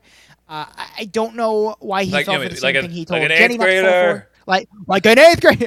yeah, I, I went to a 20th birthday party and I'm acting like an eighth grader. and again, Vanessa, another character who's like, yeah, it's obviously contagious, but we just need a good dose of Brooklyn to get like. The writers must be from Brooklyn. They have such a high opinion of Brooklyn. bad people are from every other borough. Only the good people are from Brooklyn. Vanessa tells Dan they've been friends forever. That's not going to change. Thank God. And Dan gets a call from Brooklyn. Turns out uh, Dan's dad doesn't hate him after all. Uh, if, if this was Jenny, I feel like Rufus would still be screaming at her. But since it's Dan, he's like, I knew you were good, bud. All you have to do is order these, whatever they are. these paper, Paper fucking plants. whatever. Yeah. Um, Serena and Colin are back at Colin's place, and uh, Serena says, "Colin, I like you too much to do this." She's really patting herself on the back, saying that the old her would have gone further, but the new her wants to wait. The bar is so low for Serena. Are we supposed to be congratulating her? I don't. I don't think so. They can't imagine us. I can't. They can't expect us to do that. I- I that they just- go on. I I just find that like in this show, Serena is acting like she's the most delinquent person in the world. At the same time, like has no real self control. So No, sometimes all. she is like a total delinquent, and other times you're like, you just like are trying really hard to not have sex, and I respect that. But she makes it sound like she's like climbing Mount Everest. Yes, like, she- like the old I've been would 30 done- days have sober from having like from giving blowjobs. Like she, She has a sound like problem. uh, the the most noblest person in Yes. the world. He's like the new me isn't even isn't even having sex. Like I have to still be with you and I have to still kiss you right now, but I'm not having sex with you. So, and then Colin is happy they stopped themselves before making a mess of everything. And then Serena replies, "In that case," and starts making out with him. Like, what happened to what she just said? She she set the bar so ridiculously low for herself, and she still went under it. I- and then, as the iconic "Dancing on My Own" by Robyn starts playing, uh, again they've been killing it with the music Oh lately. yeah, definitely. So they don't go any further, but it turns out that there's a camera set up at Colin's place, so uh, Juliet may have her evidence now. And I was still thinking that this is part of his plan too. Like, oh, he got a shot now, but I guess that was Juliet. Right. Okay. Who's, yeah, it's Juliet, as we see watching from outside. Who's going to pay for Juliet's shit if she does this to Colin? Colin's not going to be like, oh, yeah, you got me fired from being a professor, but uh, here's that check for your rent and for your tuition. Is that what it's for? He just gives her free money, Yeah, she said in bed, she's like, we can't do this. Colin pays my rent and my tuition, right? Because she's a TA. which is, Yeah, J- well, un- like that's also like a hilarious like oh no, like he pays my rent and my tuition. He pays her tuition. How much Yeah. are professors getting paid? yeah. I mean, he, he, he, he must just be rich. I mean, he's a, Yeah, he's- he's, he's a uh, the fancy business. professor, yeah. yeah. he's a fancy business finance guy uh, who came in to teach the uh, psychology of business class, of course. And yeah, and because that that's how they uh, fill in what happened where where why Colin was writing her a check in the cliffhanger last week. It's I guess just because he pays for her rent and for her tuition, but Right, that's I think that's why I was confused too because it made it seem like there was some sort of deal that they had going on that was involved in the plan, and then it's like, oh no, he's just a cousin that's helping her. It's so much less exciting. So uh, Ju- Chuck is still at Blair's place. Uh, she asks what he's still doing here, and uh, he says the treaty is over. Which, why? Because she doubted him. I mean, it wasn't the craziest leap in logic to think that the only person who she thought knew about the video and the only person who has been sabotaging her for weeks was behind this. But uh, Blair, Blair and Chuck, of course, need a game to keep themselves in each other's lives. So this was the natural next step. And uh, Chuck says being amicable isn't in their blood. They aren't friends. Friends have to like each other. And uh, after tonight, he can never like her again. So uh, Blair doesn't like him either. Actually, she hates him. They start talking about how much they hate each other, and it's progressing and progressing. And I, uh, I think we all saw where this was yeah. going because Chuck rips up the treaty, grabs Blair's neck, and then we get some great quick camera cuts to the beat of the drums as they start kissing as the chorus to "Dancing on My Own" kicks in. Uh, Again, we, we've talked about uh, pretty recently how this is supposed to be the horny show on television. It, this is the horniest it's ever been, and all they're doing is just Oh like, like kiss attacking each other. We, we don't. It, it- it's just such a lame excuse for horniness. It's it's embarrassing. Yeah, I and, and also like it keeps. I- This is something that shows do that like I think really frustrates me in like sex scenes is it'll be a lot of heavy breathing and a lot of like this different angles of like the same kiss or like oh I'm ripping off her her um tights or whatever like it's so violent and so Yeah. like aggressive but not in a sexy way like i think if it was a little bit slower paced it would be more exciting I, I guess they're trying to show us the passion, but yeah, I, I agree with you. It is just like it's too much. It, it looks really, really aggressive, and I think the, the edit again makes it look really stupid.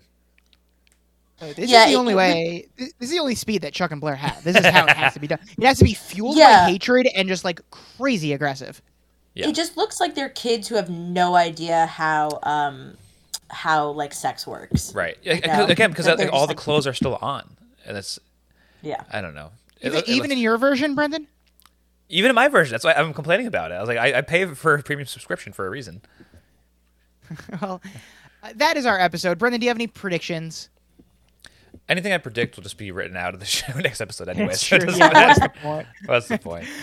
So let's get into let's zoom through our segments here. Uh, user review of the week. I went to the Gossip uh, Girl wiki again for the episode and took some uh, fan comments.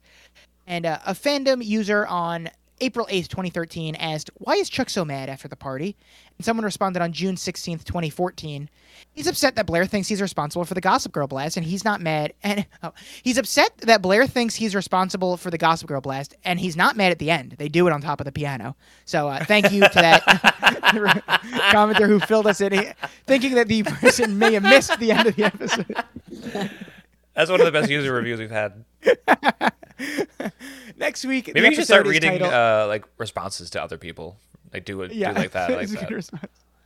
Uh, they're actually not mad at the end. They do it on top of the piano. in fact, next week the episode is titled "Juliet doesn't live here anymore." Do you have any predictions based on the episode title? Doesn't live here anymore. Maybe she goes to jail with Ben. She lives right. in jail now. So she lives she lives in jail now, and they get to have their conjugal visits all the time. Um, Naomi, I, you don't know what happens next, do you? Do you have any predictions? Um, I predict that the professor. Oh, well, the camera. Okay, the camera. The camera that was in the um uh in his apartment. I think Yes. that like Gossip Girl's gonna get the photos. Okay. All right, I like Okay. it. Um, let's grade the episode. Uh, Brendan, you went first last week. I'll go first this week.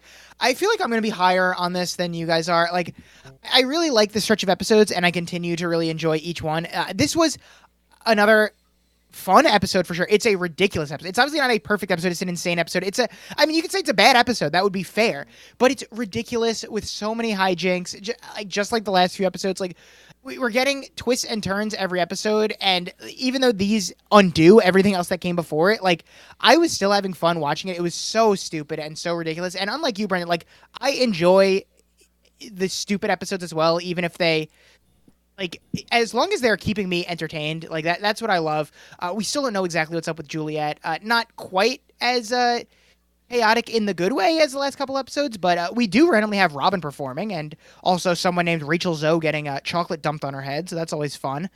Uh, and then you know dan and eric versus chuck and blair fun to watch play out. I, I you know another plus you know they, they bury vanessa at the end of the episode so that's nice know, w- the problem is we've seen this stuff before. We've seen Blair and Chuck fight and make up. Uh, although it is nice to have them fucking again. That that is always We like that. always appreciate that. Yeah, uh, we've certainly seen the Serena and Colin stuff already. Uh, the treaty was a fun idea, even if not executed perfectly. And then, uh, and getting his feet wet in the sabotage could have been a lot more fun if he would have just like owned it instead of like being a, a bitch about it. Like I like, but um. Juliet stuff always intriguing. So like for me, I had so much fun watching this episode and even more fun talking about it. Like I'm not going to put it in the A range because that would be insane because it's not like a good episode by any means, but I had fun, so I'm giving it a B plus. Uh Brendan, Wow. what are you giving the episode? Yeah, I I feel like I've complained about episodes like this in the past, like you called out. I, I and I really do enjoy the stupid chaos of the show, especially over time. Like I've gotten to love it for that reason, but this is just maybe a step too far for me. Right. Uh, and I think and you understand that it is a bad, a, in fact, a bad episode. Um, I think I would have had more fun watching. Maybe I would have more fun watching this a second time, like with friends, because then I would really get to appreciate it. It's kind of like, like seeing live comedy. yeah, yeah. I wasn't talking about this show. um, uh, yeah, I, I, it's an F. It's a big F. Oh my god, he did is- it. He is went the worst episode the I've F. seen so far. only the second F ever. The first F given by Brendan. I still haven't given an F. That's great. That's fantastic. Oh my god, Uh, I, I couldn't believe what I was watching. Naomi, what are you grading the episode?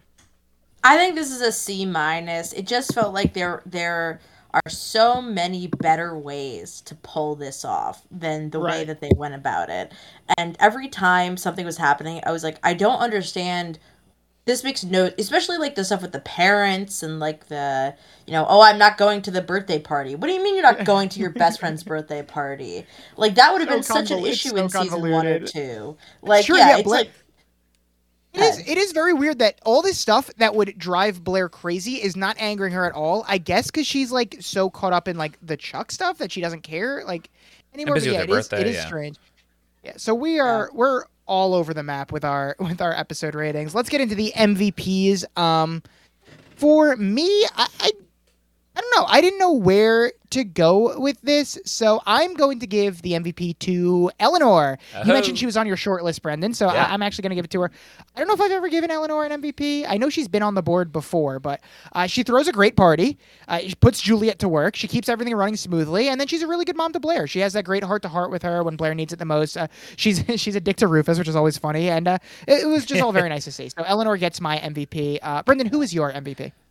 Someone who's also on my short list, our short king Eric gets an MVP for me. Yes. He's he's great. He, Ledge. you know, he's the the voice of reason all episode long, and it's nice to see him. We don't get to see him often enough, and he was great. It, it, could- it was fun for a little while to see him tag team with uh, with Dan, and then he told Dan he was being stupid and wanted him to stop. So great job, Eric. Yeah, he should have just completely broken the fourth wall and been like, as a matter of fact, this whole episode's pretty stupid. I would like that. Naomi, who is your MVP of the episode? I think it's Dorota. Nice. Wow. Wasn't She even had a in great, it she had that a much. great scene. that- He did. She had that incredible read of Blair where she's like, Well, you just want to be fighting with Chuck and now you're fighting with everyone else, so get your shit together. And then the other like her little like speech like she gave a speech at the birthday party, not Blair's mom. right, Rhoda. of course.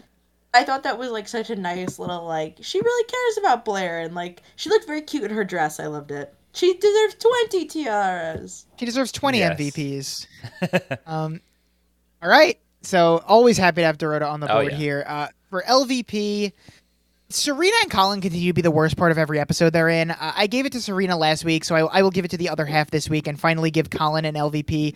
Uh, he's a college professor who's got to be at least 30, and he's obsessed with his 19 year old student and can't even make it six weeks without hooking up with her. It's it's just embarrassing and annoying to watch. And, and he's he's wasting his students' office hours with having his little dates with Serena, which is so infuriating. So fuck this guy. He's the LVP. Uh, Yeah. Brendan, who's your LVP? My LVP goes to Dan. This is the worst Dan episode Yeah. to date, and I think maybe that I, I think the show's good when Dan's a good character. The show's good too, uh, and I think that goes to show why I dislike this episode so much. Dan, you were absolutely intolerable for like not even just for the reasons about, with- with the whole the whole scheming of it all and being bad at it and then doing it for a weird reason. Uh, also, like the jealousy of Nate stuff really bothered me because I thought we were over that. We keep harping on that, Yeah, so out you got to stop it. Yeah. All right. So I had a feeling you were going to go with Dan for that Yeah. one. Uh, Naomi, who's your LVP? I think my LVP is also Dan. Nice. Because Okay. I feel like Dan is supposed to be like the center of the universe. Like he's the most grounded character. Mhm. And when he goes off off the rails, it should be more erratic. But inst- like when his dad was like upset with him, like I can't believe you turned into one of them. It's like he literally just like tried to embarrass Blair. Like what do you like what do you mean one of them? he just showed a video of her singing karaoke. Like he didn't like post her nudes to Gossip Girl or something. You know what I mean? Like Right. it, like it was quite tame. And so then it's like, okay, well then he didn't do anything actually significant. And on the other side, he was stupid and he behaved in a way where it was like, what the fuck is this? I mean, Eric was literally like, well, you didn't do it, right? He's like, uh, uh whoops. I Oh, about did." that. Robyn's about to walk in. yeah. Oh my god, All right. Interscope Records Robin is here? so, so a couple of LVPs for Dan and one for Colin. Uh, that i- is it for our segments, except of course for everyone's favorite segment, Lonely Boys Theater. You are now listening to Lonely Boys Theater. and we are going to do a great three-person scene where uh, Dan uh, comes into Chuck's house looking for Nate, and will instead talk to Chuck and Blair. So, Naomi, you're our guest. Who, who do you want to uh, portray? Um, Right. I would like to portray Chuck. All right. Uh, so, I'm usually Blair. So, Brendan, I don't, I don't want to force you to be your your uh, nemesis Dan here. I, so I I'd don't- love to do a better job than him. All right, so you're gonna be Dan, I'll be Blair, and Naomi will be Chuck. Sure. Uh, does everyone have their scripts in front of them? Yes, sir. I'm ready. All right, let's do it. Whenever you're ready, Dan. Chuck, uh, hey man, I was just stopping by to see Nate, I, but I guess he's not here. He's in his room. Oh, he is? He's not in class? I would have thought. You don't really know how to stage a run in, do you? Cut to the chase. Well, uh, since Blair betrayed you with your uncle, I thought maybe you could betray her back. Call my sister, offer her protection. Oh, hey, I, I'm here too. Haha, Oh shit, Blair's here Well- too. I'm so fucked. Well, you're just about six months late for that, aren't you, Humphrey? Hey, I uh, I didn't expect to see you here. I assumed.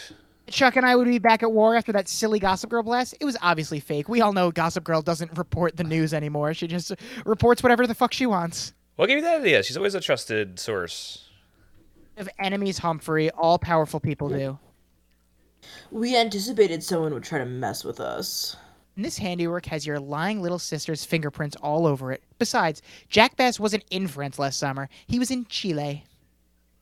Again? How do you know that? Uh, I, I must have read it somewhere. God, I hope he doesn't ask me again. Regardless, this incident inspired us to write an addendum to the treaty. The notary just left. Wait a second. There's a treaty, like an actual legal document. Humphrey, th- Humphrey, Humphrey. The intricacies of your. Wait well, okay, I was like, that's, Is this, this is this fine. my line? Yeah. Yeah, wait. This, yeah, Okay, this, this is your line. Humphrey, the intricacies of our war games are too complex for you for the likes of you to fathom. As an additional gesture of trust, Chuck, I would like to invite you to my birthday party this evening. Can I please come too?